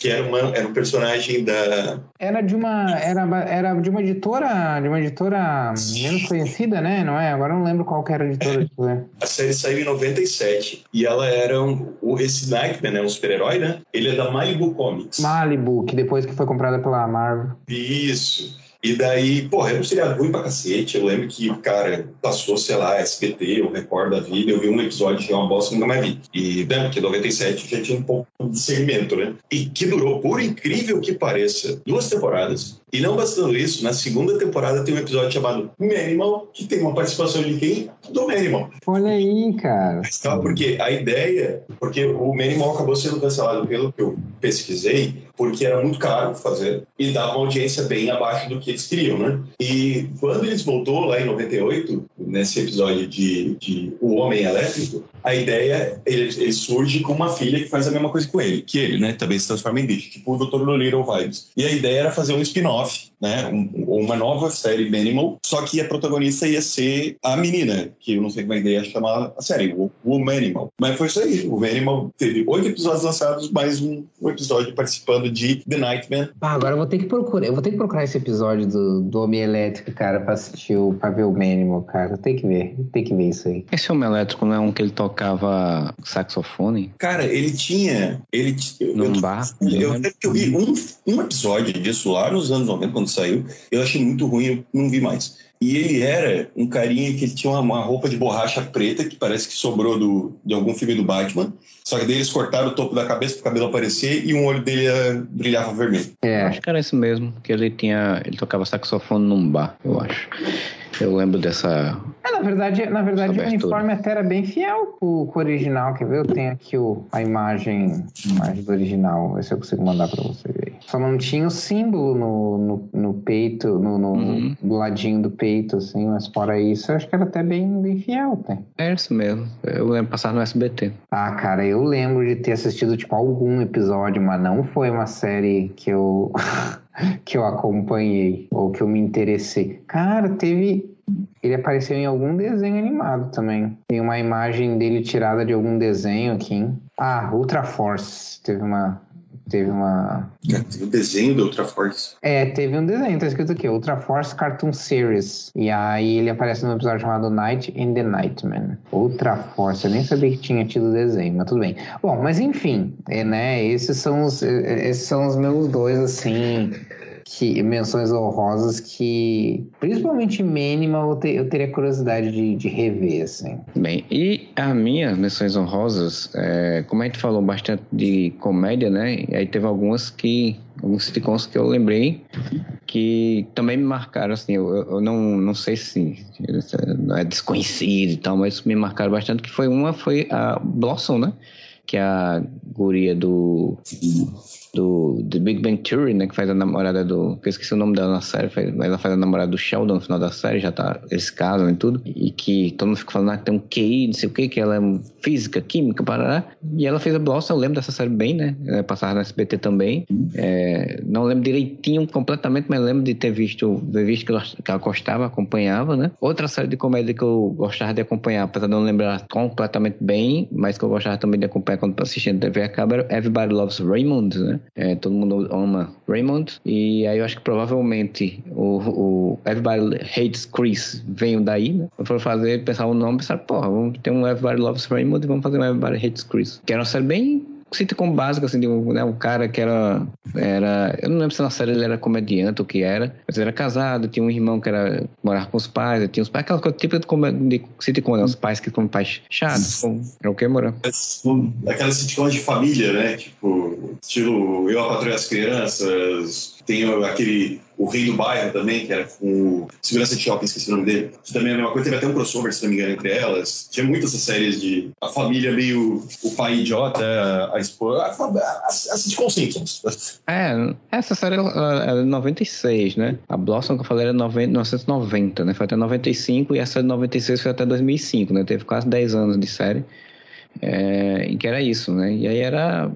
A série ia seguindo, seguindo um sitcom básica. E uma outra que eu lembro, que aí eu, eu, lembro muito rapidamente, muito pouco, mas eu lembro que eu assistia junto ali com o Seinfeld quando passava, essas coisas e tal, que era o Frasier, né?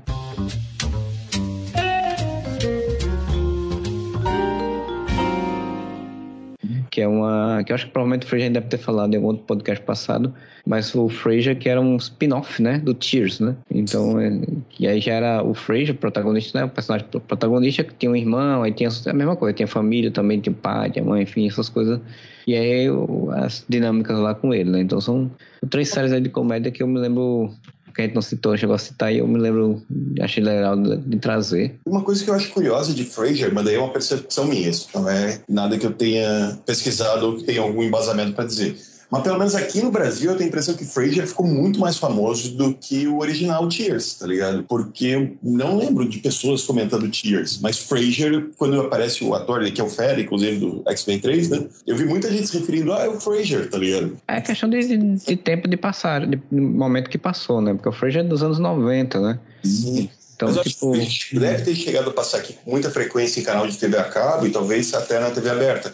E Cheers é uma, uma sitcom que eu sei que lá nos Estados Unidos ela é muito reverenciada, sabe? Tipo, é, é uns clássicos de sitcom, né? Que é com o Ted Danson no, no papel principal. Só que aqui no Brasil eu acho que quase ninguém conhece.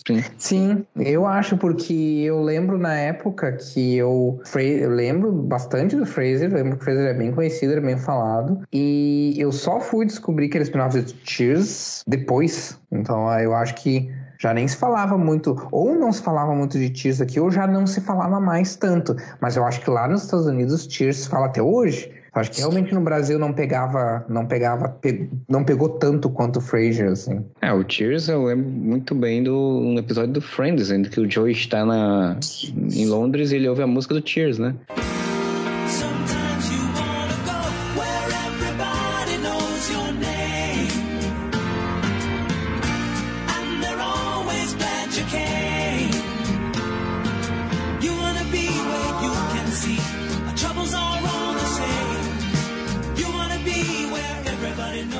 Local onde a gente pode se encontrar e ser conhecido e tal, uhum. tal, tal. E, e tem essa coisa também. E só para encerrar, tem que se fazer a citação, né? Que eu já falei, acho que até falei mais cedo, mas só para citar o Carnival, né? Que é uma série da HBO que passou aqui no Brasil pelo SBT, que a SBT, curiosamente, ali nos anos 2000 ele era o HBO da TV aberta, né? Tudo que tinha na HBO ele comprava, muita coisa que tinha na HBO passava, passou hoje, né? Passou Carnival também, então, e Carnival é uma série que eu me lembro que eu gostei bastante, não cheguei a vê-la completa, teve duas temporadas só. É, ela foi dois... cancelada com sem, sem ter nenhuma resolução, então tu vai, ia ficar super decepcionado. É, sim, eu tô ligado que ela não teve uma resolução. Tem uma, uma historinha ali que meio que, pelo que eu vi, que meio que teoricamente se fecha em aberto, assim, Uhum. É, então, mas, é, é, mas eu gostava muito que era a história da época da depressão, 1929, né, 30, e é um negócio de circo, eu sempre eu gosto de circo, sempre achei legal o cenário, acho que muito, o Carnival me ajudou muito a gostar desse cenário, e tinha toda uma questão de forças poderosas, de bem e mal, né, de, de Não, o, sobrenatural a, e tal, era premissa, uma coisa que eu gostava bastante. A premissa de Carnival é, é ótima, cara, ela, ela é sobre, é claro, isso nunca chegou a ser concretizado, porque a série foi, foi cancelada antes, mas a ideia é que a Segunda Guerra Mundial, ou explosão, pelo menos dava a entender isso, a explosão nuclear de Hiroshima e Nagasaki era tipo o, o apocalipse, sabe? E até ali a, a, ideia da série era que até chegar ali naquele ponto, claro, eu, eu tô interpretando baseado no que, eu, no que eu vi na série, né? Não chegou aí até lá. Mas a ideia era que, tipo, a, até chegar lá naquele ponto, era as forças do bem e do mal se preparando para se enfrentar na batalha final, no Apocalipse, que ia, que ia culminar nisso. Ou, ou, ou, era na, ou culminava na Segunda Guerra ou culminava na, na bomba atômica. E o que eu achava legal na série é que era um esquema assim, tipo, era bem um negócio, é, era a brincadeira de que, tipo assim, existia é, a coisa sobrenatural que lidava com a ideia maniqueísta de bem e mal, mas ela mostrava personagens que fugiam do estereótipo maniqueísta. Então tu tinha, por exemplo, os, os dois principais, tu sabia que um deles ia ser, vamos dizer assim, do lado do bem e outro ia ser do lado do mal. Só que nenhum dos personagens eram 100% bonzinhos ou 100% maus. Então, tu nunca sabia exatamente quem é que ia ser o anticristo, digamos assim, quem é que ia ser o salvador e coisa assim. E, tinha toda uma dinâmica que eu achava muito legal. E, só que o legal é que isso era meio que pano de fundo, né? A ideia mesmo era sobre explorar como é que a vida era uma merda na, na época da Grande Depressão, basicamente. Sim, sim. E, e, aí tem toda essa questão do. Tem um garoto que é o protagonista e tal, e depois ele até descobre que um das meninas lá parece que também era familiar dela, dele, enfim. Eu gostava muito do cenário, só que, tipo, a SBT não passou a segunda temporada, acho que nem sei se ela passou a segunda ou não passou completa. Eu não cheguei mais a ver nada, e aí eu não tinha HBO, né? E aí, quando veio o streaming da HBO, a Carnival está, está na lista, e desde que, eu, que começou, eu, tenho, eu, eu tratei e até agora não assisti. Então só, só então, eu tenho que revelar a completa as duas temporadas. Cara, mas, poder... se tu, mas se tu, é fã, se tu foi fã da primeira temporada, cara, mesmo sabendo que não termina, entre aspas, que não termina, cara, vale a pena assistir. A, série é muito boa, os roteiros são. Sim, sim, não. Eu, eu, eu, queria assistir isso, eu, eu quero ver, porque eu não vi a segunda temporada, então eu quero ver, né? Que, independente se tem final ou não, tem histórias ali, né? Deve, histórias, deve ser interessante. Eu gostava muito desse, desse cenário. Gosto bastante desse cenário até hoje, então acho que, que tem. Mas, mas é isso. Essa foi a minha menção honrosa, então a gente chega aí né, com isso aí ao final desse podcast. Antes de fazer todos os proclames finais, agradecer ao Rafael de novo pela, pela participação. Fica espaço aí para seus jabás. E eu, mais uma vez, agradeço. Tipo, ultimamente parece que eu estou participando só do podcast do, do Areva, que eu não participo mais faz um tempinho. e, e, tipo, a gente já gravou, obviamente, esse, esse podcast, né? Os podcasts vão ser, vão ser uh, postados em, em, épocas diferentes, mas, mas em termos de gravação, a gente tá gravando meio que tudo seguido, assim. Então, eu agradeço, porque sempre é, né? A oportunidade de falar sobre, sobre coisas legais é sempre, é sempre bacana. E agradeço que vocês uh, lembrem de mim, me convidem. E, um, e aí, quem quiser olhar lá meu, meu canal no YouTube, é, procura por Algures Oficial no YouTube que vai achar lá. Tem vários vídeos bem legais, tem vídeos sobre. Uh, tem curiosidade sobre filme, quadrinhos e tal, tem análises, né? Tem até análise sobre, uh, tipo, sobre a franquia do Pânico, tem análise sobre o filme Eles Vivem, tem um monte de análises bem legais e tem também vídeos sobre produção em quadrinhos, para quem quer aprender a fazer quadrinhos tem uns vídeos com, com coisas bem, bem bacanas também. E era isso, muito obrigado de novo por ter me convidado e foi, foi um papo bem bacana. Talvez os leitores, os ouvintes, aliás, tem, ter, vão, vão olhar e dizer assim, tá, mas vocês já comentaram sobre metade dessas séries. Mas tudo bem, a gente não lembra, então não aconteceu.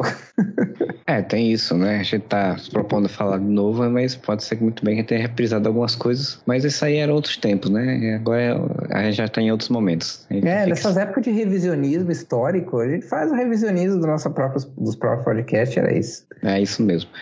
Então, se você curtiu esse podcast, você vai lá em areva.com na postagem desse episódio e deixe seu comentário de que séries a gente já repetiu em outros podcasts ou que séries vocês gostariam de citar, né? Que vocês se lembram ou que ninguém se lembra. Você também pode mandar mensagem para a gente em contato dando suas sugestões. Tem nossas redes sociais, Instagram, Facebook, Twitter aí, que tudo é arroba. Você pesquisa lá e encontra a gente. E você pode apoiar a gente no catarse.me barra podcast Areva e escolher sua faixa de valor lá para nos apoiar, para manter nossos pagamentos de todos os feeds e hospedagem e tudo certinho funcionando. Assim como o Algures Oficial, que é padrinho defensor, e a Aline Aparecida Matias, que é a madrinha vingadora, fazem é, e auxiliam a gente a manter o podcast. Então, um bom resto de dia para você. Não sei quando você vai estar ouvindo, se vai ser final de semana ou não, mas a gente volta até o próximo podcast e whatever.